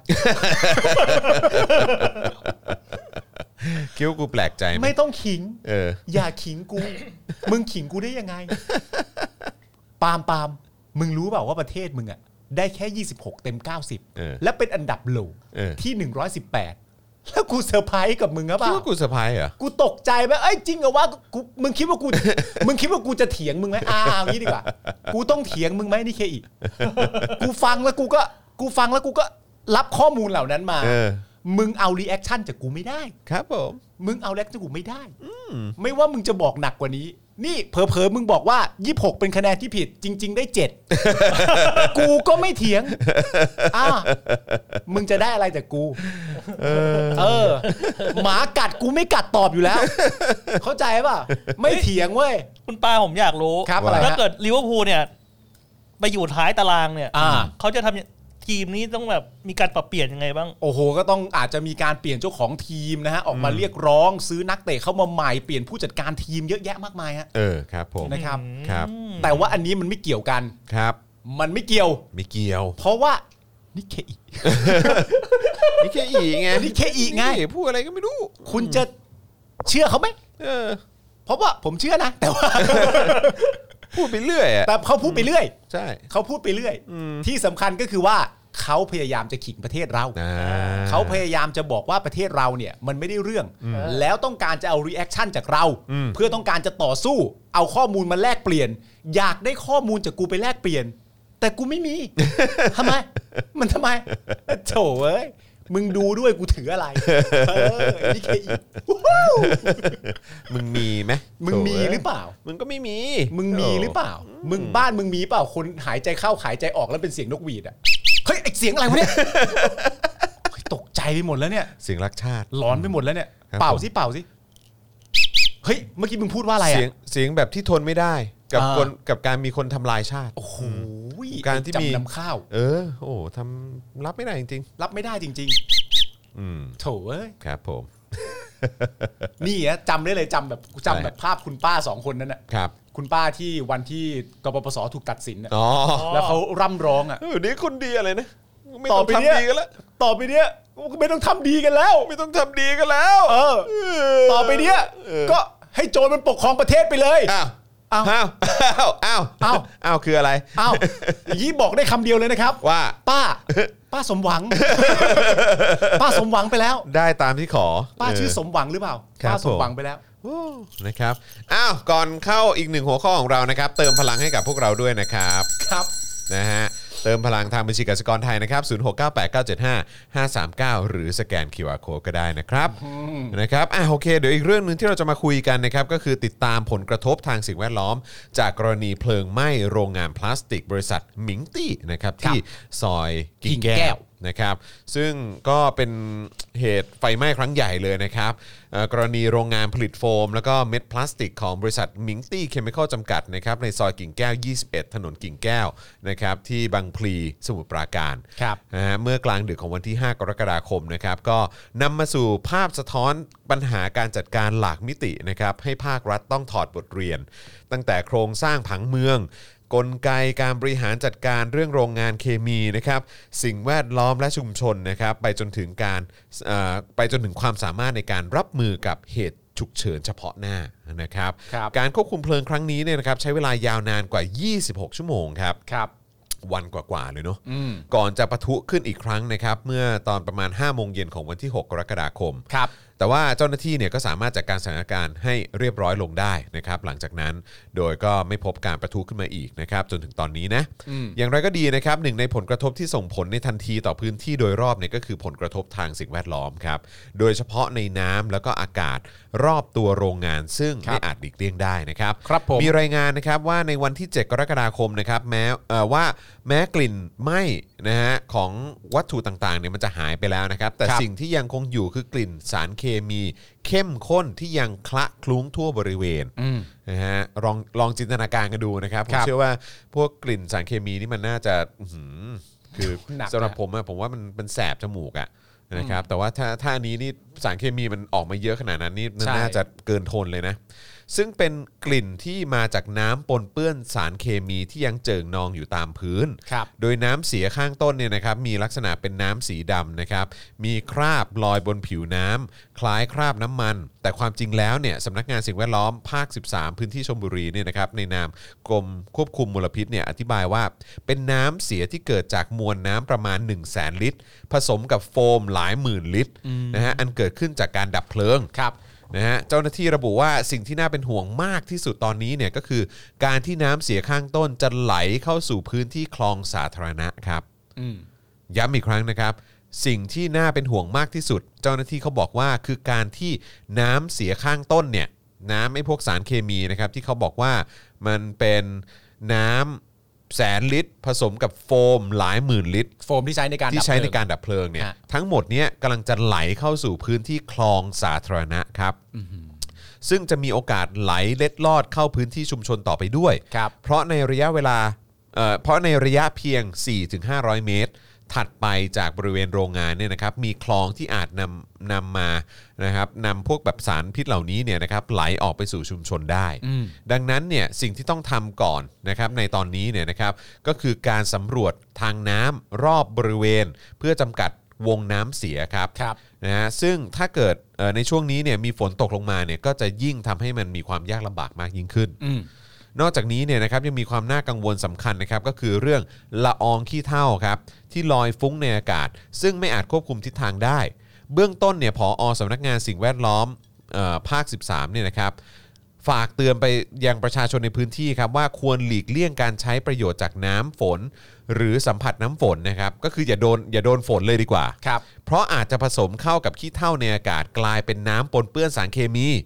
พอโดนกับผิวหนังผิวหนังเข้าไปเนี่ยจะทำให้เกิดการระคายเคืองครับ ครับผม โอ้โหนะครับนี่คือขนาดโดนฝนนี่ยังโดนไม่ได้เลยอะเนี่ย นี่คือละอองขี้เท่านะ ใช่ครับ เออ ผู้เชี่ยวชาญหลายคนก็ให้ความเห็นต่อนะครับว่าความน่ากังวลเรื่องสารพิษตกค้างในอากาศและหลังน้ำเนี่ยนะครับก็เป็นเรื่องที่น่ากังวลจริงๆ ครับ คนที่ออกมาพูดแล้วก็แสดงความเห็นเนี่ยนะครับก็คือรองศาสตราจารย์วีรชัยพุทธวงศ์นะครับอาจารย์ประจำภาควิชาเคมีนะครับเอ่อมหาวิทยาลัยเกษตรศาสตร์นะครับที่ระบุว่าผลข้างเคียงที่เกิดขึ้นในอากาศที่มาจากการเผาไหม้คือฝุ่น PM 2.5 พร้อมกับสารปนเปื้อนสารเคมีนะครับเป็นกลุ่มหมอกควันนะครับกระทบต่อประชาชนที่อาศัยโดยรอบ และ ครับ ยังเป็นผลต่อสุขภาพในระยะยาวด้วยนะครับ คือมันจะส่งผลกับสุขภาพของคนในพื้นที่ในระยะยาวด้วยนะครับ ก็มันคือสารเคมีอะเนอะ ใช่ มันคือสารพิษตกค้างในอากาศและแหล่งน้ำนะครับ ด้านนายสนธิคชวัฒน์นะครับ ผู้ทรงคุณวุฒิด้านสิ่งแวดล้อมและสุขภาพนะครับ สภาวิชาชีพวิทยาศาสตร์และเทคโนโลยีเนี่ยก็ให้ข้อมูลว่า การที่เพลิงสงบแล้ว แต่ทิ้งไอระเหยของสารเคมี ที่มันระเหยง่ายนะครับ อย่างสารสไตรีนไว้เนี่ยทำให้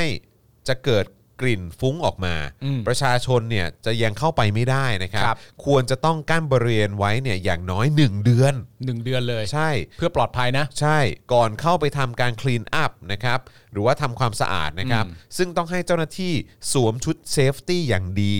ระหว่างการจัดการเอากากอุตสาหกรรมต่างๆ ที่ไหม้ไฟในโรงงานออกไปจัดการให้หมดครับ เพราะว่าไอ้กากอุตสาหกรรมเหล่านี้เนี่ยมันยังมีไอระเหยอยู่ไง ครับ นะครับซึ่งส่วนงานที่เกี่ยวข้องนะครับนะฮะควรจัดเครื่องมือไปตรวจวัดการกระจายตัวของไอระเหยข้างต้นด้วย ครับ ว่าลมพัดไปไกลแค่ไหนแล้ว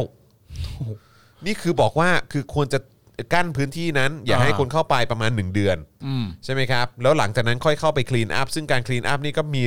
ความ ชุด ซับซ้อนอีกนะ ใช่ เออคือมันต้องต้องมีความละเอียดอีกนะในการ อืม เอ่อเพื่อความปลอดภัยของคนที่เข้าไปทำความสะอาดด้วย อืม และความปลอดภัยของพื้นที่ด้วยไม่ให้มันมีการฟุ้งกระจายออกไป คือปัจจัยมันเยอะมากอะฮะ ใช่นะครับ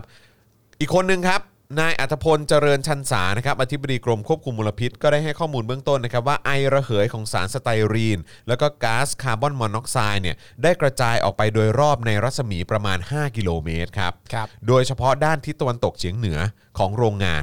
อย่างไรก็ดีนะครับเอ่อทิศทางลมมีการเปลี่ยนแปลงตลอดเวลา ซึ่งอาจก่อให้เกิดมลพิษได้ราว 9-10 กิโลเมตรครับโอ้โหคือมันไปไกลได้เป็น 10 โลเลยนะเนี่ย เขาถึงบอกไงว่า โอ้ อ โห พยพแบบณตอนนี้อย่าเพิ่งออกจากบ้านดีกว่า ใช่สำหรับการป้องกันตัวในขณะนี้เนี่ยนะครับ มีรายงานนะครับว่าแนะนำให้สวมหน้ากาก N95 จะดีกว่านะครับ ครับ หรือว่าหน้ากากกรองคาร์บอนนะครับ หรือหน้ากากอนามัยที่ใช้ป้องกันโควิด -19 สวมทับกัน 2 ชั้นครับ ครับ นี่คือ นอกจากในพื้นที่ต้องห่วงเรื่องโควิด -19 แล้วเนี่ยครับยังต้องห่วงเรื่องพวกไอระเหยจากพวกสารเคมีพวกนี้ด้วยนะเนี่ย สารปนเปื้อนมลพิษตกค้าง ใช่พวกสารพิษอะไรต่างๆเนี่ยนะครับคือคืออย่างง่ายที่สุดตอนนี้ก็คือให้ใส่หน้ากากป้องกันโควิด -19 สวมทับกัน 2 ชั้นน่ะ ใช่ นะครับแต่ถ้าให้ดีเนี่ยก็คือใช้ N95 หรือว่าหน้ากากกรองคาร์บอนไปเลยดีกว่า จะปลอดภัย ใช่นะครับ ซึ่งก็บอกว่าอ่ะสถานการณ์ก็ผ่อนคลายขึ้นแล้วแหละ เมื่อเทียบกับช่วงที่มันยังมีเพลิงไหม้นะครับ ซึ่งมันอันตรายมากนะครับ ประชาชนในระยะรัศมี 5 กิโลเมตรเนี่ยก็เสี่ยงจะได้รับผลกระทบโดยตรง อืม นะครับ แต่ว่าตอนนี้ก็ต้องระวังอยู่ดีนะครับ ครับ ซึ่งแม้ว่าจะไม่พบการประทุซ้ำในช่วงนี้นะครับ แต่เจ้าหน้าที่ก็ยังคงต้องมีการเฝ้าระวังอย่างเข้มงวด สแตนบาย พร้อมดับไฟ เนื่องจากสภาพอากาศที่ร้อนจัดแล้วก็ฟ้าเปิดนะครับ อาจทำให้เกิดการประทุขึ้นได้ทุกเมื่อ ครับ โดยได้มีการจัดเฮลิคอปเตอร์จำนวนหนึ่งลำนะครับเผื่อไว้นะครับสำหรับการโปรยโฟม เพื่อควบคุมเพลิงเมื่อเกิดเหตุฉุกเฉินนะครับ ซึ่งไอสารอันตรายจากโรงงานเนี่ยมันมีอะไรบ้างครับนะครับเอ่อนายสุริยะจึงรุ่งเรืองกิจนะครับรัฐมนตรีกระทรวงอุตสาหกรรมเนี่ยก็บอกว่าเบื้องต้นเนี่ยโรงงานมีสารอันเคมีอันตรายอย่างน้อย 2 ชนิด ก็คือเพนเทนกับสไตรีนโมโนเมอร์ครับซึ่งเจ้าหน้าที่ฉีดน้ำและโฟมหล่อเลี้ยงไว้ตลอดเวลา เพื่อไม่ให้ถังบรรจุสารเคมีเนี่ยมีอุณหภูมิที่สูงเกินไป ครับ นะครับซึ่งตรงกับข้อมูลของรองศาสตราจารย์วีรชัยพุทธวงศ์นะครับที่ระบุว่าสารเคมีที่โรงงานนี้เนี่ยมีนะครับเป็นสารตั้งต้นหลายตัวนะฮะซึ่งสารประกอบหลักๆ คือสไตรีน เพราะเป็นโรงงานที่ทำฟองน้ำแล้วก็โฟมครับ ใช่ แต่ว่านอกจากนี้เนี่ยมันก็ยังมีพวกพอลิสเอ่อพอลิสไตรีนนะครับนะฮะซึ่งเป็นเอ่อมีสไตรีนเป็นสารตั้งต้น ครับ แล้วก็มีสารที่อยู่ในกลุ่มตัวทำละลายอื่นด้วย อย่างพวกคาร์บอนเตตราคลอไรด์ ครับ โทลูอีนนะครับนะฮะสารเคมีที่เป็นตัวชะล้างทำความสะอาด ซึ่งเป็นสารประกอบฮาโลเจนนะครับแล้วก็มีเบนซินด้วยที่เป็นสารไวไฟ ครับ นะครับโดยรวมแล้วจะเรียกว่าเป็นสารเคมีที่เมื่อเจอประกายไฟก็จะลุกไหม้นะครับ ใช่ อีกทั้งยังไม่เป็นมิตรต่อมนุษย์ด้วยนะครับ สารเหล่านี้เนี่ยเป็นสารเหนี่ยวนำที่จะทำให้เกิดโรคมะเร็งในอนาคต อืม ด้วยเหตุนี้จึงใช้งานในอุตสาหกรรมระบบปิดนะครับไม่ค่อยจะให้หลุดรอดออกมาสู่ชุมชนนะครับ ใช่ โดยเฉพาะสไตรีนโมโนเมอร์นะครับซึ่งเป็นสารเคมีที่อันตรายต่อระบบอวัยวะสำคัญของร่างกาย ทั้งระบบทางเดินหายใจ ระบบประสาท ระบบสร้างเลือดตับ แล้วก็ประสาทส่วนกลาง เมื่อได้รับไอระเหยของสารนี้เนี่ยเอ่อผ่านการสูดดมนะครับส่งผลให้เวียนศีรษะง่วงซึม ปวดศีรษะ คลื่นไส้อาเจียนอ่อนเพลียหมดสติ จะต้องย้ายผู้ป่วยไปบริเวณที่มีอากาศบริสุทธิ์ทันทีนะครับ ครับ ถ้าเกิดว่าไปโดนผิวหนังของเรานะครับ ก็จะมีเอ่ออาการแบบผิวหนังแดงปวดนะครับ ก็ให้ล้างผิวหนังทันทีด้วยสบู่แล้วก็น้ำเยอะๆเลยนะครับ ครับ แล้วก็ถ้าเกิดว่าเข้าตาเนี่ยมันก็จะระเคืองตาตาแดงปวดตานะครับ ก็ควรจะล้างตาด้วยน้ำในปริมาณมาก ๆ เช่นเดียวกันนะครับ เพื่อเป็นการปฐมพยาบาลเบื้องต้น อ่า นะครับ ซึ่งโอ้โหฟังดูแค่นี้ก็ แต่ถ้าเกิดว่าหนักกว่านั้นก็เข้าพบแพทย์ดีกว่า ครับผม นะครับผม น่ากลัวนะครับ เพราะว่าสารที่เขาพูดมาเนี่ยก็อย่างที่บอกไปว่าคืออาจจะทำให้เกิดโรคมะเร็งในอนาคตได้ ใช่ แล้วถ้ามันกระจายออกไปในพื้นที่ที่เขาบอกว่าเออถ้าลมมันเปลี่ยนทิศอะไรต่างๆเนี่ยมันอาจจะไปไกลได้ถึง 10 กิโลเลยนะ ใช่ 10 กิโลนี่หมายถึงรัศมีนะครับ อืม รัศมีคือหมายความว่าเป็นวงใช่ไหม วงกว้างร มั อน บ เป็น ๆ วงกว้าง โรนอะ นะฮะยาวออกไปเอ่อสิกิโลเมตร แล้วก็ ใช่ ตีเป็นวงกลมอะครับ ใช่ครับ นะฮะพื้นที่ตรงนั้นก็คืออันตรายทั้งหมดนะครับ และอันตรายครับเพราะ เออ ผมเท่าที่ผมฟังดูถ้าเกิดว่าควบคุมไม่ได้เนี่ยมันจะมี ครับ สารบางตัวที่สมมติว่าปล่อยสารนี้ไว้อะแล้วอุณหภูมิมันสูงถึงเนี่ย อืม ติดไฟได้ทันที ใช่อันตรายมากอันตรายมากนะครับ นะฮะมีมีมีใครอยู่แถวนั้นหรืออะไรลองอัปเดตเข้ามาได้นะครับ ครับผม นะฮะเอ่ออะไรนะ เห็นมีบอกว่าหายใจตอนหายใจเข้าไปตอนเกิดเหตุด้วยอะ ฮะ เออนะครับ ดีแล้วครับที่เอาข่าวนี้มาอ่านให้ข้อมูลกับส่วนรวมนะ ใช่ครับ อ่าขอบคุณนะครับ ก็ก็อันตรายจริงๆแหละ แล้วเราก็เป็นห่วงนะครับคน ค ใน รับ พื้นที่เขาบอกว่าที่หายใจกันเข้าไปตอนเกิดเหตุ และตอนนี้คือโดนไปแล้วนะครับ คุณพิทูลบอกมา ใช่ก็เราถึงห่วงไง ใช่ฮะ ใช่ไหมเหมือนตอนเหมือนตอนเอ่อเหมือนตอนที่ทีมโนวีใช่ไหมโน ใช่ วีโดรน Novi เข้าไปอ่ะเออแล้วเราก็ถามว่าเออแล้วเข้าไปยังไงเหรออ อืม ใส่หน้ากากแบบไหนเข้าไปอะไรเนี่ยเขาบอกก็ห หรือกน้าาก แม้ ป กระ ก ทั่ง ติแล้วครับ หรือแม้กระทั่งอุปกรณ์เครื่องแต่งกายของเขาเนี่ย ครับ ก็ก็ที่ใส่มาเองอะฮะ อืม เขาไม่ได้มีอะไรรองรับอยู่ตรงนั้น ใช่ แล้วพอเรามารู้ข่าวกันอีกทีนึงว่าแต่ละสารเนี่ย โหโคตรอันตราย โคตรอันตราย ก็อันตรายอันตรายถึงขนาดที่ว่าก็ไฟมันดับไปแล้วอันตรายขนาดนี้แล้วณตอนนั้นน่ะ อืมอืม ที่ไฟมันกำลังลุกไหม้อยู่เนี่ย อืมอืม คนเหล่านั้นเนี่ย อืม เขาต้องเสี่ยงอันตรายมากขนาดไหนนะ ใช่ เออจำได้ว่าเมื่อประมาณปีที่แล้วมั้งครับ ปีที่แล้วเนี่ยแหละ เออผมผมไม่แน่ใจเดี๋ยวต้องขอขอกลับไปอัปเดตนิดนึง แต่คือว่าคือผมเชื่อว่าคุณคุณผู้ชมคงจะจำเหตุการณ์เอ่อตึกเอ่อ World Trade ถล่มใช่ไหมฮะ อืม ที่โดนเครื่องเครื่องบินชนใช่ไหมฮะ ที่โดนยึดโดยผู้ก่อการร้าย อืม ไอ้นายเลเว่นะเนาะ ครับ นะครับแล้วก็คือเจ้าหน้าที่อ่ะพวกนักดับเพลิง แล้วก็คนที่เข้าไปแบบเอ่อเข้าไปช่วย แล้วก็เข้าไปเคลียร์พื้นที่เนี่ยก็คือเขาก็ได้รับสารพิษ อืม ใช่ไหมจากจากการระเบิดของตัวเครื่องบินด้วย แล้วก็ อืม การไหมเอ่อการแล้วก็ไอ้พวกฝุ่นเอ่อที่มันมาจากพวกคอนกรีตที่มัน อ่า ถล่มลงมา อืม หรือว่าสารเคมีที่มันที่มันไหม ที่มันไหมแล้วก็ระเหยขึ้นมา ครับ จากการที่ตึกถล่มลงมานั่นแหละ อืม แล้วก็พวกเจ้าหน้าที่เหล่านั้นก็มีแบบเป็นมะเร็ง หรือว่าเป็นเนื้องอกในสมองหรืออะไรประมาณเนี้ย อ่า คือเยอะมากแล้วก็มีเป็นโรคอะไรต่างๆ เยอะมากเลยอะ อืม จนท้ายสุดก็คือเอ่อตัวจอห์นสจวตอะ อืม จอห์นสจวตที่เขาเป็นพิธีกรอ อ่า ดีตพิธีกร De- เอ่อของ Daily Show Daily ใช่ไหม Show อ่า เขาก็พยายามทำแคมเปญอะ อืม ที่จะไปเรียกร้องกับทางคอนเกรสอะสภา อืม เออให้มีการแบบออกกฎหมายอะไรออกมาเพื่อช่วยเหลือคนเหล่านี้ที่เขาได้รับ อ่า ผลกระทบจาก เห กั ตุการณ์ การ นี้ กับการที่เข้าไปเป็นฮีโร่เข้าใจปะ เออ เข้าไปเป็นฮีโร่เพื่อเข้าไป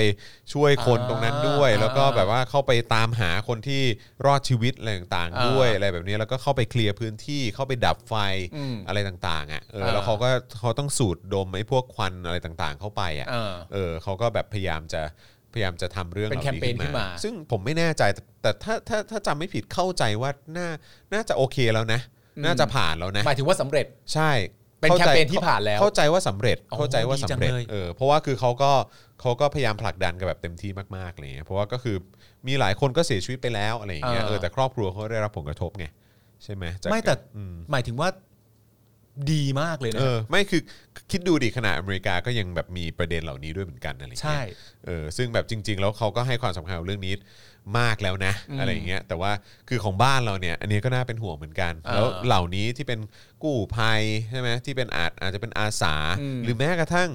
เอ่อเจ้าหน้าที่ดับเพลิงเองอ่ะที่เป็น อืม ที่เป็นเอ่อเจ้าหน้าที่ของภาครัฐอ่ะ อืม ก็ควรจะได้รับการดูแลตรงพาร์ทนี้ด้วยเหมือนกันไง ใช่ เออใช่ไหมครับ แต่ผมคิดว่าคือในในความรู้สึกสองอย่างนี่มันแตกต่างกันมากเลยนะ อืม สมมุติว่าในประเทศประเทศหนึ่งแล้วแบบเราคิดขึ้นมาว่านี่คือเหตุการณ์ที่เกิดขึ้นในเลเว่นและอย่างที่คุณจรบอกก็คือว่าผู้ที่เข้าไปช่วยเหลือ ครับ ผู้ที่เข้าไปเอาเอ่อช่วยชีวิตคนเคลียร์พื้นที่ดับไฟอะไรต่างๆกันานา อืม เขาเกิดผลกระทบในเรื่องเกี่ยวกับสุขภาพร่างกาย ครับ และบางคนเป็นเป็นโรคที่เป็นโรคร้ายแรง อืม ก็มีพิธีกรเนี่ย ครับ เขาเป็นพิธีกรนะจใช่อร์จจวน ใช่ เนี่ย ใช่ใช่ เพื่อออกมารณรงค์แคมเปญนี้ให้มันเกิดขึ้นอะไรเงี้ย ใช่ แต่เรามีความรู้สึกว่าเออเป็นแคมเปญที่ดี รัฐบาลก็น่าจะสนับสนุน Yeah เพราะคนเหล่านี้คุณจะถูกดูแล แต่พอมองกลับกันไปในประเทศไทยอะว่าแบบเฮ้ยเราลองเรียกร้องแคมเปญนี้ดูไหม เออเออ มันคนละภาพ หมายถึง มันคนละฟีลเนอะ มันคนละฟิลเลยกับภาพที่ เออ แบบว่า เมื่อเราเรียกร้องไปเนี่ย รัฐบาลของเรา แล้วหลาย ๆ คนเป็นเจ้าหน้าที่รัฐ อืม ด้วยตัวเองด้วยนะ ครับ นึกออกไหมเขาเป็นประชาชนก็จริง แต่เขาก็เป็นเจ้าหน้าที่รัฐด้วย อืม สมมุติว่าเราจะไปเรียกร้องว่าให้มีการดูแลคนเหล่านี้อย่างต่อเนื่อง ถ้าเขาเกิดโรคภัยไข้เจ็บจากเหตุการณ์ต่าง ๆ นานาเหล่านี้ แต่มันคนละภาพกันเลย ใช่ใช่ คนละ มันคนละ ภา ค พ วามรู้สึก ลย เนาะมันคนละความรู้สึก มันคนละ รับ ฟิลจริง ใช่ใช่นะครับ ๆ อัปเดตจากคุณหญิงสุดารัตน์นะครับ ครับ ลงขอบคุณว่าขอบคุณทุกเสียงที่ร่วมกันลงชื่อแฮชแท็กฟ้องรัฐบาลฆาตกร อืม ภายในไม่ถึง 24 ชั่วโมง ยอดทะลุ 80,000 ชื่อไปแล้ว โอ้ นะค โห รับ ครับ แห ผม ม แล้วก็เขียนต่อว่ามาร่วมกันรักษาสิทธิ์อันพึงได้รับจากรัฐในช่วงเวลาวิกฤตโควิด ร่วมกันส่งเสียงให้ดังสนั่นไปถึงรัฐบาลฆาตกรให้ทะลุแสนชื่อ ใช่ แฮชแท็ก นะครับ พักไทยสร้างไทย ก็น่าสนใจดีเหมือนกันนะครับ เพราะว่าหลายคนก็คงจะตั้งคำถามว่า เฮ้ย เดี๋ยวก่อนนะหนึ่งเขาก็เป็นคอรมอใช่ไหมเขาก็แบบเออเขาเขาคือต้องฟ้องใครอะไรแบบเนี้ยเออคือใครใครต้องเป็นคนรับผิดชอบเออนะครับนายกรัฐมนตรีในฐานะว่าเป็นเอ่อผอสบคด้วยหรือเปล่า สบค ที่ไปรวบอำนาจของทุกๆ ฝ่ายมา ฝ่ายมาอะไรอย่างเงี้ยแล้วก็ตัดสินใจ แล้วก็ในพาร์ทของคนที่ มีส่วนเกี่ยวข้องเกี่ยวกับการตัดสินใจเรื่องวัคซีน ครับ อย่างรัฐมนตรีสาธารณสุขอะไรแบบนี้เนี่ยเกี่ยวข้องด้วยไหม อืม อะไรแบบเนี้ยนะครับ ซึ่งก็คือหลายคนก็อาจจะตั้งคำถามว่าเออแบบต้องฟ้องใครฟ้องได้หรือเปล่า ครับ นะครับมันเป็นไปได้ขนาดไหน อืม นะครับมันเคยเกิดเหตุการณ์แบบนี้ขึ้นมาหรือเปล่า อ่า แล้วมันเคยมีคนถูกตัดสินผิดหรือเปล่า ครับ นะครับนะซึ่งเดี๋ยวเจาะข่าวตื้น วันพรุ่งนี้ที่ออนกันเนี่ยนะครับเดี๋ยวเราจะหยิบยกตัวอย่างมาเล่าให้ฟังด้วย อ่า ซึ่งเคยเกิดขึ้นแต่ก็เช่นเคยแหละครับเกิดขึ้นในต่างประเทศ แต่ ครับ ถามว่าเหตุการณ์เหล่านี้มันเกิดขึ้นได้ไหมอ้อแล้วก็อีกอย่างหนึ่งต้องไม่ลืมว่าเขามีประเด็นเรื่องของความเป็นพรกฉุกเฉินด้วยไง ใช่ไหมฮะมันก็มีว่าประมาณว่าเออเจ้าหน้าที่รัฐก็ไม่ต้องรับผิดชอบอะไรแบบเนี้ย าอ่าอ่า เออใช่ไหมครับเพราะมีพรกฉุกเฉินคอยคอยคุ้มให้อยู่ ก็ต้อง นะคบ เรียกว่าใช้อำนาจภายใต้พรกฉุกเฉิน ใช่แต่ ก็จะเซ ถ้า ฟเซฟๆหน่อย แต่ถ้าถามว่ามันมีความเป็นไปได้หรือไม่ที่เราจะเอาผิดคนที่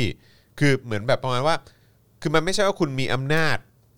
เยอะมากแล้วคุณไม่ต้องรับผิดชอบ อ๋ออยู่แล้ว มันไม่ได้ไง เออ คือจะอย่างไรก็ตามแม้ว่าจะมีกฎอะไรออกมาเป็นข้อยกเว้นให้ เออ ว่าคุณไม่ต้องรับผิดชอบอะ อืม แต่ถ้าเกิดว่ามันมาถึงจุดที่แบบเฮ้ยไม่ได้ อืม แบบนี้เนี่ยมันไม่มีความเป็นสมเหตุมันไม่มันไม่สมเหตุสมผลเนี่ย เออ แล้วคุณได้อำนาจนั้นไป แล้วคุณไม่สามารถจะทำมันได้ดีอะ เออ แล้วมันสร้างความเสียหายมากกว่าเนี่ย อืม เออมันมีความเป็นไปได้ไหมที่เราจะเอาผิด อ่า ตรงจุดนี้ นะครับซึ่งก็มีอาจารย์นะครับผู้เชี่ยวชาญนะฮะทางด้านกฎหมายเนี่ยก็ออกมาแสดงความเห็นว่าเรื่องเหล่านี้เนี่ยขึ้นอยู่กับกระบวนการยุติธรรมด้วยเหมือนกัน กระบวนการยุติธรรมของประเทศ ประเทศ นั้ นั้น นๆนะครับเจอข่าวตื้นจะมาเล่าให้ฟังพรุ่งนี้ อ่า นะครับ โอเ ว่าประเทศนี้เนี่ยมีความหวังขนาดไหน แล้วมันขึ้นอยู่กับใคร ขึ้นอยู่กับ กระบวนการยุติธรรมของประเทศนั้นๆไงครับ นั้นๆเนี่ยครับ เออ นะครับ ซึ่งก็ต้องมา มัน ดู ก็ได้ ต้องมาดูกันว่า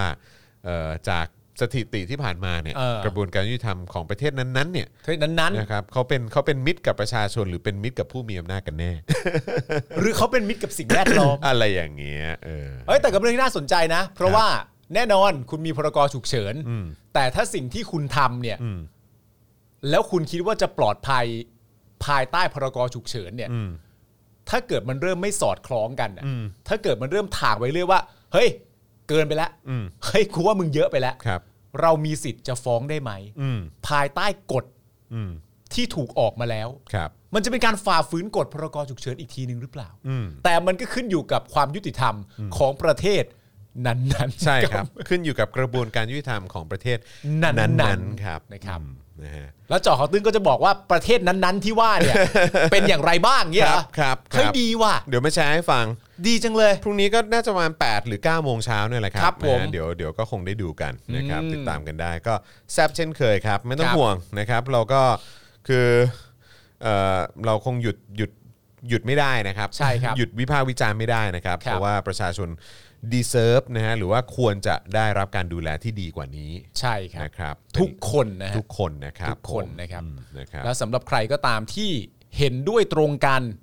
ว่าประชาชนในประเทศควรจะได้รับการดูแลที่ดีกว่านี้ อืม ก็ควรจะส่งเสียงนะครับ ใช่ครับผม นะครับ ถูกต้องครับนะฮะอ่ะโอเค คุณชาลีบอกว่าอย่าสปอยครับอ่าไม่ได้สปอย ไม่สปอยไม่สปอย แค่แค่เล่าให้ฟัง เล่า เฉ ให้ ย ฟังเฉ ๆ ย ว่าอาจจะประมาณนี้นะเออ ครับผม นะครับ แต่ว่าเนื้อหาก็ไปดูกันเต็มๆได้นะครับนะครับอ่ะโอเคนะครับนี่ก็เอ่อเกือบ 2 ชั่วโมงนะที่เราคุยกันมา 1 ชั่วโมง 45 นาทีแล้วนะครับจ ฮะ ริงๆก็มีอย่างที่บอกไปว่ามันมีข่าวอื่นด้วยเหมือนกันแหละ แต่ว่า อืม ก็มันก็เป็นข่าวแบบศิระข่าวอะไรอย่างเงี้ยนะครับ มีข่าวหมอนิธินะฮะ เอออะไรอย่างเงี้ย หมอนิธิข้านฉีดไฟเซอร์ 3 ให้แพทเอย์อก็เลยรู้สึกแบบแม่อืม ครับ นะ ผม อ่ะแต่ว่าตอนนี้เติมพลังเข้ามาก่อนได้นะครับ นี่นะครับ ทางบัญชีกสิกรไทยนะครับ ครับ นะฮะเอ่อถ้าศูนย์หกเก้าแปดเก้าเจ็ดห้าห้าสามเก้าหรือสแกน QR Code ก็ได้นะครับ เออ สรุปว่าก็เป็นอย่างที่คุณบอกนี่ ว่า ว่าอังกฤษเจออิตาลีใช่ไหม ใช่ เอ สิ อ โถ่เอ้ย คิดว่าอย่างไรคิดว่าอย่างไร ถึงฝั่งฝันไหม อังกฤษกับอิตาลีเนี่ยจะเจอกันในรอบชิง เออ นะครับผมแล้วอังกฤษเนี่ยก็จะ จบเกมนี้ด้วยการเป็นแชมป์ด้วยการสกอร์ 1-0 แล้วก็แฮร์รี่เคนยิงในนาทีที่ 75 ครับ โอ้โห กูเป็นใครอ่ะ คุณคุณมั่นใจเลยเหรอ กูเป็นกูเป็นใคร ไม่ อะ ไม่อันนี้ผมถามเฉยๆคือ เออ คุณคุณมั่นใจคุณคิดว่าอังกฤษจะได้แชมป์เหรอ อังกฤษได้แชมป์ครับเซาเกตเนี่ยจะล้มมันชินี่ แต่การแข่งขันเนี่ยจะไม่มีอะไรน่าตื่นเต้นมากนัก อืม แต่อยูดีแฮร์รี่เคนก็จะโบ๊ะบ้าจับยัดเข้าไปในนาทีที่ 75 อย่างนั้นเลยเหรอ แล้วก็จะจบเกมที่อังกฤษได้ชูถ้วย โดยกัปตันแฮร์รี่เคนครับ โอ้โห ดูมั่นใจมากอะเออครับผม สุดว่ะออ เพราะว่าอังกฤษมีพรกฉุกเฉิ เฮ้ น ยไม่ใช่ดิเออ เตะกี่โมงเตะกี่โมง เตะไม่รู้ วันไหนวะ ไม่รู้เลยวันไหน วันไหนอะเออ มีใครทราบบ้าง ถามคุณไทนี่ก่อน อังกฤษจะชนะด้วยความ amazing amazing พี่จอนครับด่าไอ้สลัดผัก เอ้ย แบบใน Wish Dragon หน่อยครับเฮ้อคืออะไรฮะ เรื่องอะไรครับ เรื่องอะไรครับ เดี๋ยวเดี๋ยวเดี๋ยวส่งให้ดู อ๋อเหรอ ตีสอง สวัสดีคุณสกูเดเรียนะฮะ ครับ เป็น new member ใหม่ของเราด้วยนะครับ วันที่ 11 ตอนตีสอง เอ้เมื่อกี้กดกดขึ้นให้แล้วใช่ไหมฮะ คุณสกูเดเรียใช่ไหมฮะเออ นี่เป็น new member ของเราอ่า สวัสดีครับขอบ สวั คุ ส ณ ดี ครับ นะครับ นี่ นะครับ โขนปาล์มสำนักสโป๊กดาร์ก ชิงวันที่ 11 ใช่ ตีสอง ตีสองสิบเอ็ดนี่คือวันอะไรอะวันอาทิตย์เหรอ วัน เสาร์ ก็คือ พฤหัสที่ 8 ศุกร์ที่ 9 เสาร์ที่ ก็คือ สิบเอ็ด ก็คือคืนคืนวันคืนวันเสาร์ใช่ไหม 10 คืนวันเสาร์หรือคืนวันอาทิตย์ไม่รู้ เออคืนวันเสาร์หรือคืนวันอาทิตย์อะ ตีสองเช้าวันจันทร์นี่กดอุกิจ ตีสอง ทำไมเขาไปเตะกันวันวันอาทิตย์เนาะ รอบชิงเหรอ แต่ว่าแต่ว่า อ๋อแต่มันเป็นวันอาทิตย์แบบตอนกลางวันใช่ไหม ใช่ ของเขา แต่ว่า เ แต่ว่าอะไรที่ ลืมป เป็นรอบชิงมักจะไปตกวันอาทิตย์อยู่แล้วแบดมินตันก็ตกวันอาทิตย์อะไรก็ตกวันอาทิโอตย์ เคครับผม เดี๋ยวต้องรอดูฮะ มี แต่ ค ผ น ม บอกว่าอังกฤษโกงเดนมาร์กเหรอทำไมอ่ะ ทำไมฮะ เหตุการณ์เป็นยังไงครับ เกิดอะไรขึ้นฮะ เล่าดราม่าให้ฟังหน่อยสิ ต้องให้ไมเคิลโอเว่นทำนายถึงจะดี ชิบหายแล้ว โอเว่นนี่ก็หลายประเด็นนะ เออ พี่ปาล์มไม่พูดถึงสเตอร์ริงจอมเลี้ยงบ้างเหรอครับ เอ โอ้ อ โห คนนี้ต้องยอมเขาจริงๆ ด่าไม่ได้ฮะ เออ ด่าเป็นยิง ครับผม ยิงคนเดียว เพราะเลี้ยงอยู่คนเดียว ตัวนี้เก่งฮะ ตัวนี้เก่ง ตัวนี้เก่ง ตัวนี้เก่ง อ ไม่รู้เอาความชอบทำในการเลี้ยงนี่มาจากไหน อมีคนบอกว่าจริง ๆ อังกฤษไม่ควรเข้าอ่ะ เอ้าเหรอฮะทำไมฮะ จุดโทษหรือเปล่า อ๋อ ราฮิมเซอร์ลิงพุ่งจุดโทษเหรอ พุ่งล้มอืมไม่รู้สิ แต่ก็เหมือนตอนนั้นเนอะตอนมาราโดน่านะแฮนด์ออฟกอดใช่ไหม แคนอฟกอ แต่ว่าคือจะแต่คือจะบอกพุ่งล้มอ่ะแต่ตอนนี้มันก็มีวาแล้วไม่ใช่หรอ ใช่ วาก็สามารถจะมาตัดสิน เออ ได้ คือถ้าเกิดว่า เขา ถ้าเกิดว่าขนาดขนาดดูกล้องแล้วอ่ะ ใช่ ขนาดดูกล้องแล้วอ่ะ อืม แล้วก็คือ ยังตัดสิน ก็ เหมือนเดิม ให้เป็นจุดโทษอ่ะ ก็คงโดนปะ ไม่รู้ อันนี้ เหมื อันกันี้ไม่รู้นะ ผมก็มีความรู้สึกว่าวา วาก็ไม่ได้ทำหน้าที่ได้ดีขนาดนั้นหรอก อืมไม่คือคือคือเข้าใจแต่ว่าก็คือคือผมอ่ะจริง ๆ ก็ไม่ชอบวา เพราะรู้สึกว่าเออแบบมันขัดจังหวะ ใช่ เออไม่ได้คือไม่ได้เออลุยต่อเว้ยเอออะไรอย่างเงี้ย สน่ห์ฟุตบอล ใช่ใช่แต่ว่าแต่ว่าก็คือ แต่แค่รู้สึกว่าถ้าในเมื่อใช้กันแล้วอ่ะ เออ แล้วก็บอกว่า เออแบบ ก็ควรจะ ก็ดูกันแล้วอ่ะ ใช่ ก็คิดว่าก็คงเช็คแล้วมั้ง วามันก็เป็นระบบคอมพิวเตอร์ที่ให้คนตัดสินนะฮะ ใช่ก็คือแต่อ๋อมันไม่ได้ดูนี่ดิอ้าว ผู้ตัดสินไม่ ผู้ตัได้ด ดู สิน วา ไม่ได้ดูวาเหรอ คือมั่นใจมาก เชี่ยอ๋อเหรอฮะอ๋อโอเค โอเคงั้นก็แปลว่า ก็ อาจ โอ จะ เค เป็น แหละ ดราม่างั้ นก็ตามนั้น ก็คงเป็นดราม่า แต่ผมเพิ่ง กันไป รู้ตัวนะครับว่า ณตอนเนี้ย อืม เรามีอายุมากขึ้น ทำไมฮะ เพราะว่าการดูบอลตอนตีสองสำหรับผมเนี่ย มันทรมานใช่ไหม มันไม่ง่ายอีกต่อไป เออใช่ หลาย ๆ วันนี่ไปไม่ถึงด้วย เหรอ คือเคยเห็นแบบสมัยสมัยก่อนเวลาที่แบบว่าคนที่อายุมากกว่าเราแล้ว อารมณ์แบบว่า เดี๋ยวไปนอนก่อน อืม แล้วค่อยตื่นมาดู อืม แต่โดยปกติแล้วเนี่ย การดูบอลสำหรับผมเนี่ย ไม่ว่ามันจะเป็นตีสองหรือตีสามอะไรต่างๆกันานามันเป็นเรื่องที่กระจอกมาก อ่าอ่า มันเป็นเรื่องที่ง่ายดายมาก สบายเออ แต่ตอนเนี้ย มันไม่ง่ายละ โคตรยากเลย เออเออ แล้วในสมัยก่อนมีความรู้สึกแบบนี้ด้วยนะว่า เราเอ่อ คือใจคำว่าถ้าเกิดไม่แฮงก์อ่ะ อืม ถ้าเกิดไม่แฮงก์เนี่ย อืม ต่อให้ไปทำงานอ่ะ อืม นอนกี่ชั่วโมงก็ได้ เออน อนสักสองชั่วโมงแค่เนี้ย เพ อละ เออ สดชื่น เออเออเออ แต่ตอนเนี้ย ใช้ชีวิตลำบากมาก มันเหนื่อยเหลือเกิน มัน เหนื่อยเหลือ เออ เกิน จ ครั ริ บ งจริงอันนี้อันนี้อันนี้เข้าใจนนี้ มันต้องข เข้าใจ ออะไรที่มันเต็มๆจริงๆแล้วจะ ครับ ว่าจะไปตีสองก็แบบ พอเฉียดๆใกล้ ๆ แล้วก็เนี่ยก็ดู ซันนอฟนาคีไป ครับผม พอใกล้ๆแล้วก็มีความรู้สึกว่าปาล์ม เออ อ่าอ่าอ่ามึงใกล้ล่วง กันนะปาล์มมึงใกล้ล่วงกัน มัน นะ ชักไม่ไหวแล้ว มั นะ ชักไม่ไหวแล้วนะ เออ โอ้แต่ทุกแต่ต้องใช้วิธีนี้แต่แต่มันก็ยากเนอะ ครับ มันเหมือนเราอยู่จุดตรงกลางอะ อืม่ ะเราก็ไม่สามารถที่จะรีบเข้านอน เพื่อ ครั มา บ ตื่นตอนนั้นไอ้ตอนจะเข้านอนมันก็นอนไม่ไหว มันก็นอนไม่หลับ ใช่ใช่ ก็ลำบาก ใช่ก็พยายามแล้วแหละเออนะครับ ยากยาก 60 40 ออกได้ 2 หน้า ลูกโทษ แล้วเล่นที่เวมบลีย์เจ้าบ้านก็เอาเปรียบนิด ๆ เหมือนเวลาทีมชาติไทยไปแข่งต่างแดนนะป่ะอ๋อถึงว่าละบางคนหยุดเสาร์อาทิตย์กลับ จากเล่นทรายก็กักตัวคงใกล้แหละ เออ มีคนไปเล่นทรายมาใช่ไหม ใช่ครับผม โหนปาล์มทำนายใครจะเป็นแชมป์ NBA อ่า ฟีนิกซ์ซันไงฮะ ฟีนิกซ์ซัน ฟีนิกซ์ซันไป คริ เล ส ย พอลเหรอคริสพอล คริสพอลคริสพอลได้ไฟนอล MVP ด้วยนี่ทำนายไว้เลย การแข่งขันทั้งหมดจะมี 6 เกมนะครับผมจะไม่ไปถึงเกมที่ 7 กูทำนายอะไรของกูวะเนี่ยกูพูดไปเรื่อยจริงกูรู้แล้วทำไมกูพูดไปเรื่อย กูเพิ่งรู้ตัวเมื่อกี้เอง ว่า กูถือไอ้นี่ในมือ อ๋อ เชี่ย เออ ใช่ แม่งเอ้ย พี่ปาล์มเห็นชุดแข่งใหม่ของหงแดงหรือยังครับ เห็นแล้ว เออเห็นแล้ว สวยจะตาย ที่บอกแล้วไงว่าเหมือนกับนี่ไง เหมือนกับลาคอส ใช่ นะครับ สวยจะตาย ใช่ครับ ต้องได้แชมป์เฮ้ยเอาอีกแล้ว เติมเข้ามาได้ฮะ อยากได้สัก 30%นะวันนี้ อยากได้สัก เ 30%นะครับผม 30%ได้ไหมฮะเออนะครับ เติมพลังให้กับพวกเราหน่อย ทางบัญชีกสิกรไทยนะครับ 0698 975 539 ครับ เติมพลังเข้ามาหน่อยนะครับ แล้วเราก็จะอ่านข่าวหมอนิธิบอก ครับผม เออปล่อยหมอเข้าไปเถอะ หมอนิธิก็ปล่อยให้ห มอนิธิ คุณอะไรนะ พิธีกรช่องสามคุณไก่ปะคุณ คุณไก่ภาสิทธิ์ คุณไก่ภาสิทธิ์เนี่ย อ่ะอ่ะ เขารายงานข่าวเรื่องหมอนิธิเมื่อวานแล้วผมชอบชอบเขามากเลย เขาเขารายงานในตอนตอนไหนฮะ ตอนเย็นเย็น ตอนเย็น อ๋อ ตอนนี้ตอนนี้อ่านข่าวเย็นใช่ไหม เออ แล้วเขาเอ้ยเย็นปะวะ น่าจะใช่ เย็น ใช่ไหม แล้วเขาก็ เพราะว่าเพราะว่าคุณสรยุทธกลับมาแล้วไง ใช่ ไหมฮะอืม แล้วเขาก็พูดเรื่องเนี่ยว่าโพสต์โพสต์แรกอ่ะ ครับ ของหมอนิธิอ่ะ อืม หลังจากโพสต์ไปเสร็จเรียบร้อยเนี่ย อืม ก็ถูกด่าใช่ไหม อ่า ถูกคนโจมตีหลายฝ่ายก็ออกมาด่าโบ๊ะบะอะไรต่างๆกันานานั่น ครับ นู่นนี่ ครับ และสุดท้ายเขาก็โพสต์ที่สอง อืม เป็นการอธิบายตัวเอง อืม ว่าไม่ได้คิดแบบนั้น อ่า แล้วคุณไก่ภาสิทธ์ก็บอกว่า โพสต์แรกกับโพสต์ที่สองนะฮะไม่ต่างฮะ เฮ้ย แม้ จริ จะ งเหรอเนี่ย แม้กระทั่งพยายามจะอธิบายตัวเองแล้วอ่ะ คุณไก่ภาสิทธิ์นี่ยัง เออ แบบว่าถึงขั้น คุณไก่ภาสิทธ์เป็นคนบอกเองเลยว่า เออ แล้วดูสิครับคุณผู้ชมฮะโพสต์ที่สอง เหมือนกันครับ ไม่ต่าง อ๋อไม่ ฮะ ต่างกันนะฮะ ใช้คำนี้เลยฮะไม่ต่างฮะฮามากไม่ต่างจริงครับเพราะว่าใช้การขอโทษก็จริง เออ แต่ก็ยังเหมือนคุณคุณเข้าใจ เอ อ ลักษณะทางชีวภาพในการขอโทษของสลิมไหม ยังไงฮะ มันจะมีลักษณะเฉพาะตัวว่าแบบ เออ ขอโทษ เออ แต่กัด เอออ่ะ กัด โอเค ไว้ด้วย โอเคโอเค กูจะไม่ตายสัทีเดียว อ่ะอ่ะ กูต้องแอบกัด อ่าอ่าฮะ แต่เพราะฉะนั้นพอมีคนมาสรุปให้ว่า ไม่ต่างฮะ ไม่ต่างฮะ ไม่ต่างฮะ ครับผม คือโพสต์ที่ 2 ถ้าโดนด่าอีก เออ ก็ควรจะขอโทษต่อไปในโพสต์ที่ เออ 3 ซึ่งคาดเดาแล้วว่าโพสต์ที่ 3 ก็คง ไม่ต่าง ก็ ฮะ ค งไม่ต่างฮะ ไม่ต่างจริงฮะ เออนะครับ ขอโทษแล้วกัน ใช่ ผมก็เลยรู้สึกเออไม่อ่านดีกว่าวะ ไม่อ่านไม่อ่าน รู้สึกว่ารู้สึกแบบ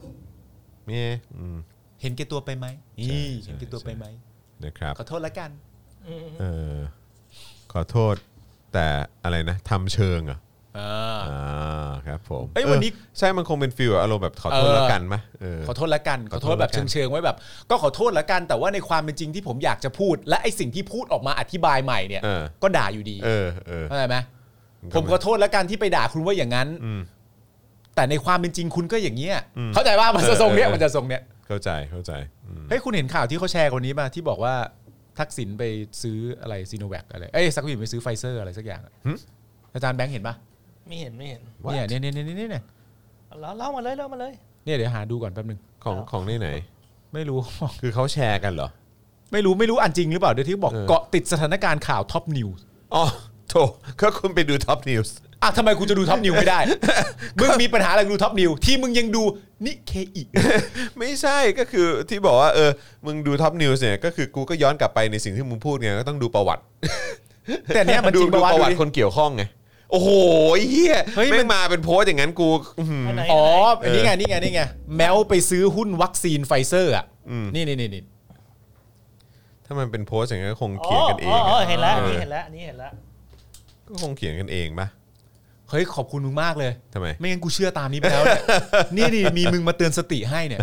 ไม่งั้นกูเชื่อไปแล้วเนี่ยว่าเขาไปซื้อจริงๆเฮ้ยขอบขอบใจจริงๆ เนี่ย ชอบ คุณโช ชอบ โย มาก โตมิบอกว่าเขาแชร์ในวงสลิม เอ้าแล้วแชร์ในวงสลิมแล้วฮะ จ๊ะ เหมือนกับคนจะเถียงอะแต่ไม่รู้ว่าเถียงอะไร ก็แล้วทำไมครับคุณตัว เออ ก็ข้อความนี้มันจะแชร์ในวงสลิม ฮะอ๋อโอเค ไปศึกษาตัวละครก่อน เอ่อในายแพทย์เกียรติภูมิปลัดกระทรวงสาธารณสุขตอบคำถามถึงมาตรการล็อกดาวน์บอกว่ายกระดับเรียกล็อกดาวน์ได้ไหมคะนะ อ่านั นักข่าวถามว่าไอ้คำว่ายกระดับเนี่ยคือจะเรียกว่าล็อกดาวน์ได้ไหม อ่า ในายแพทย์เกียรติภูมิที่เป็นปลัดกระทรวงสาธารณสุขบอกว่า เราไม่รู้แปลว่าอะไร อาจจะสับสน เพราะว่าสมัยก่อนคือการกันเชื้อจากต่างประเทศด้วย แต่เนื้อแต่เนื้อหาคือจำกัดการเดินทางในสถานที่เสี่ยง อ่า เอ้ยเป็นประหลัดได้ไง เรื่องล็อกดาวน์ปะ I don't know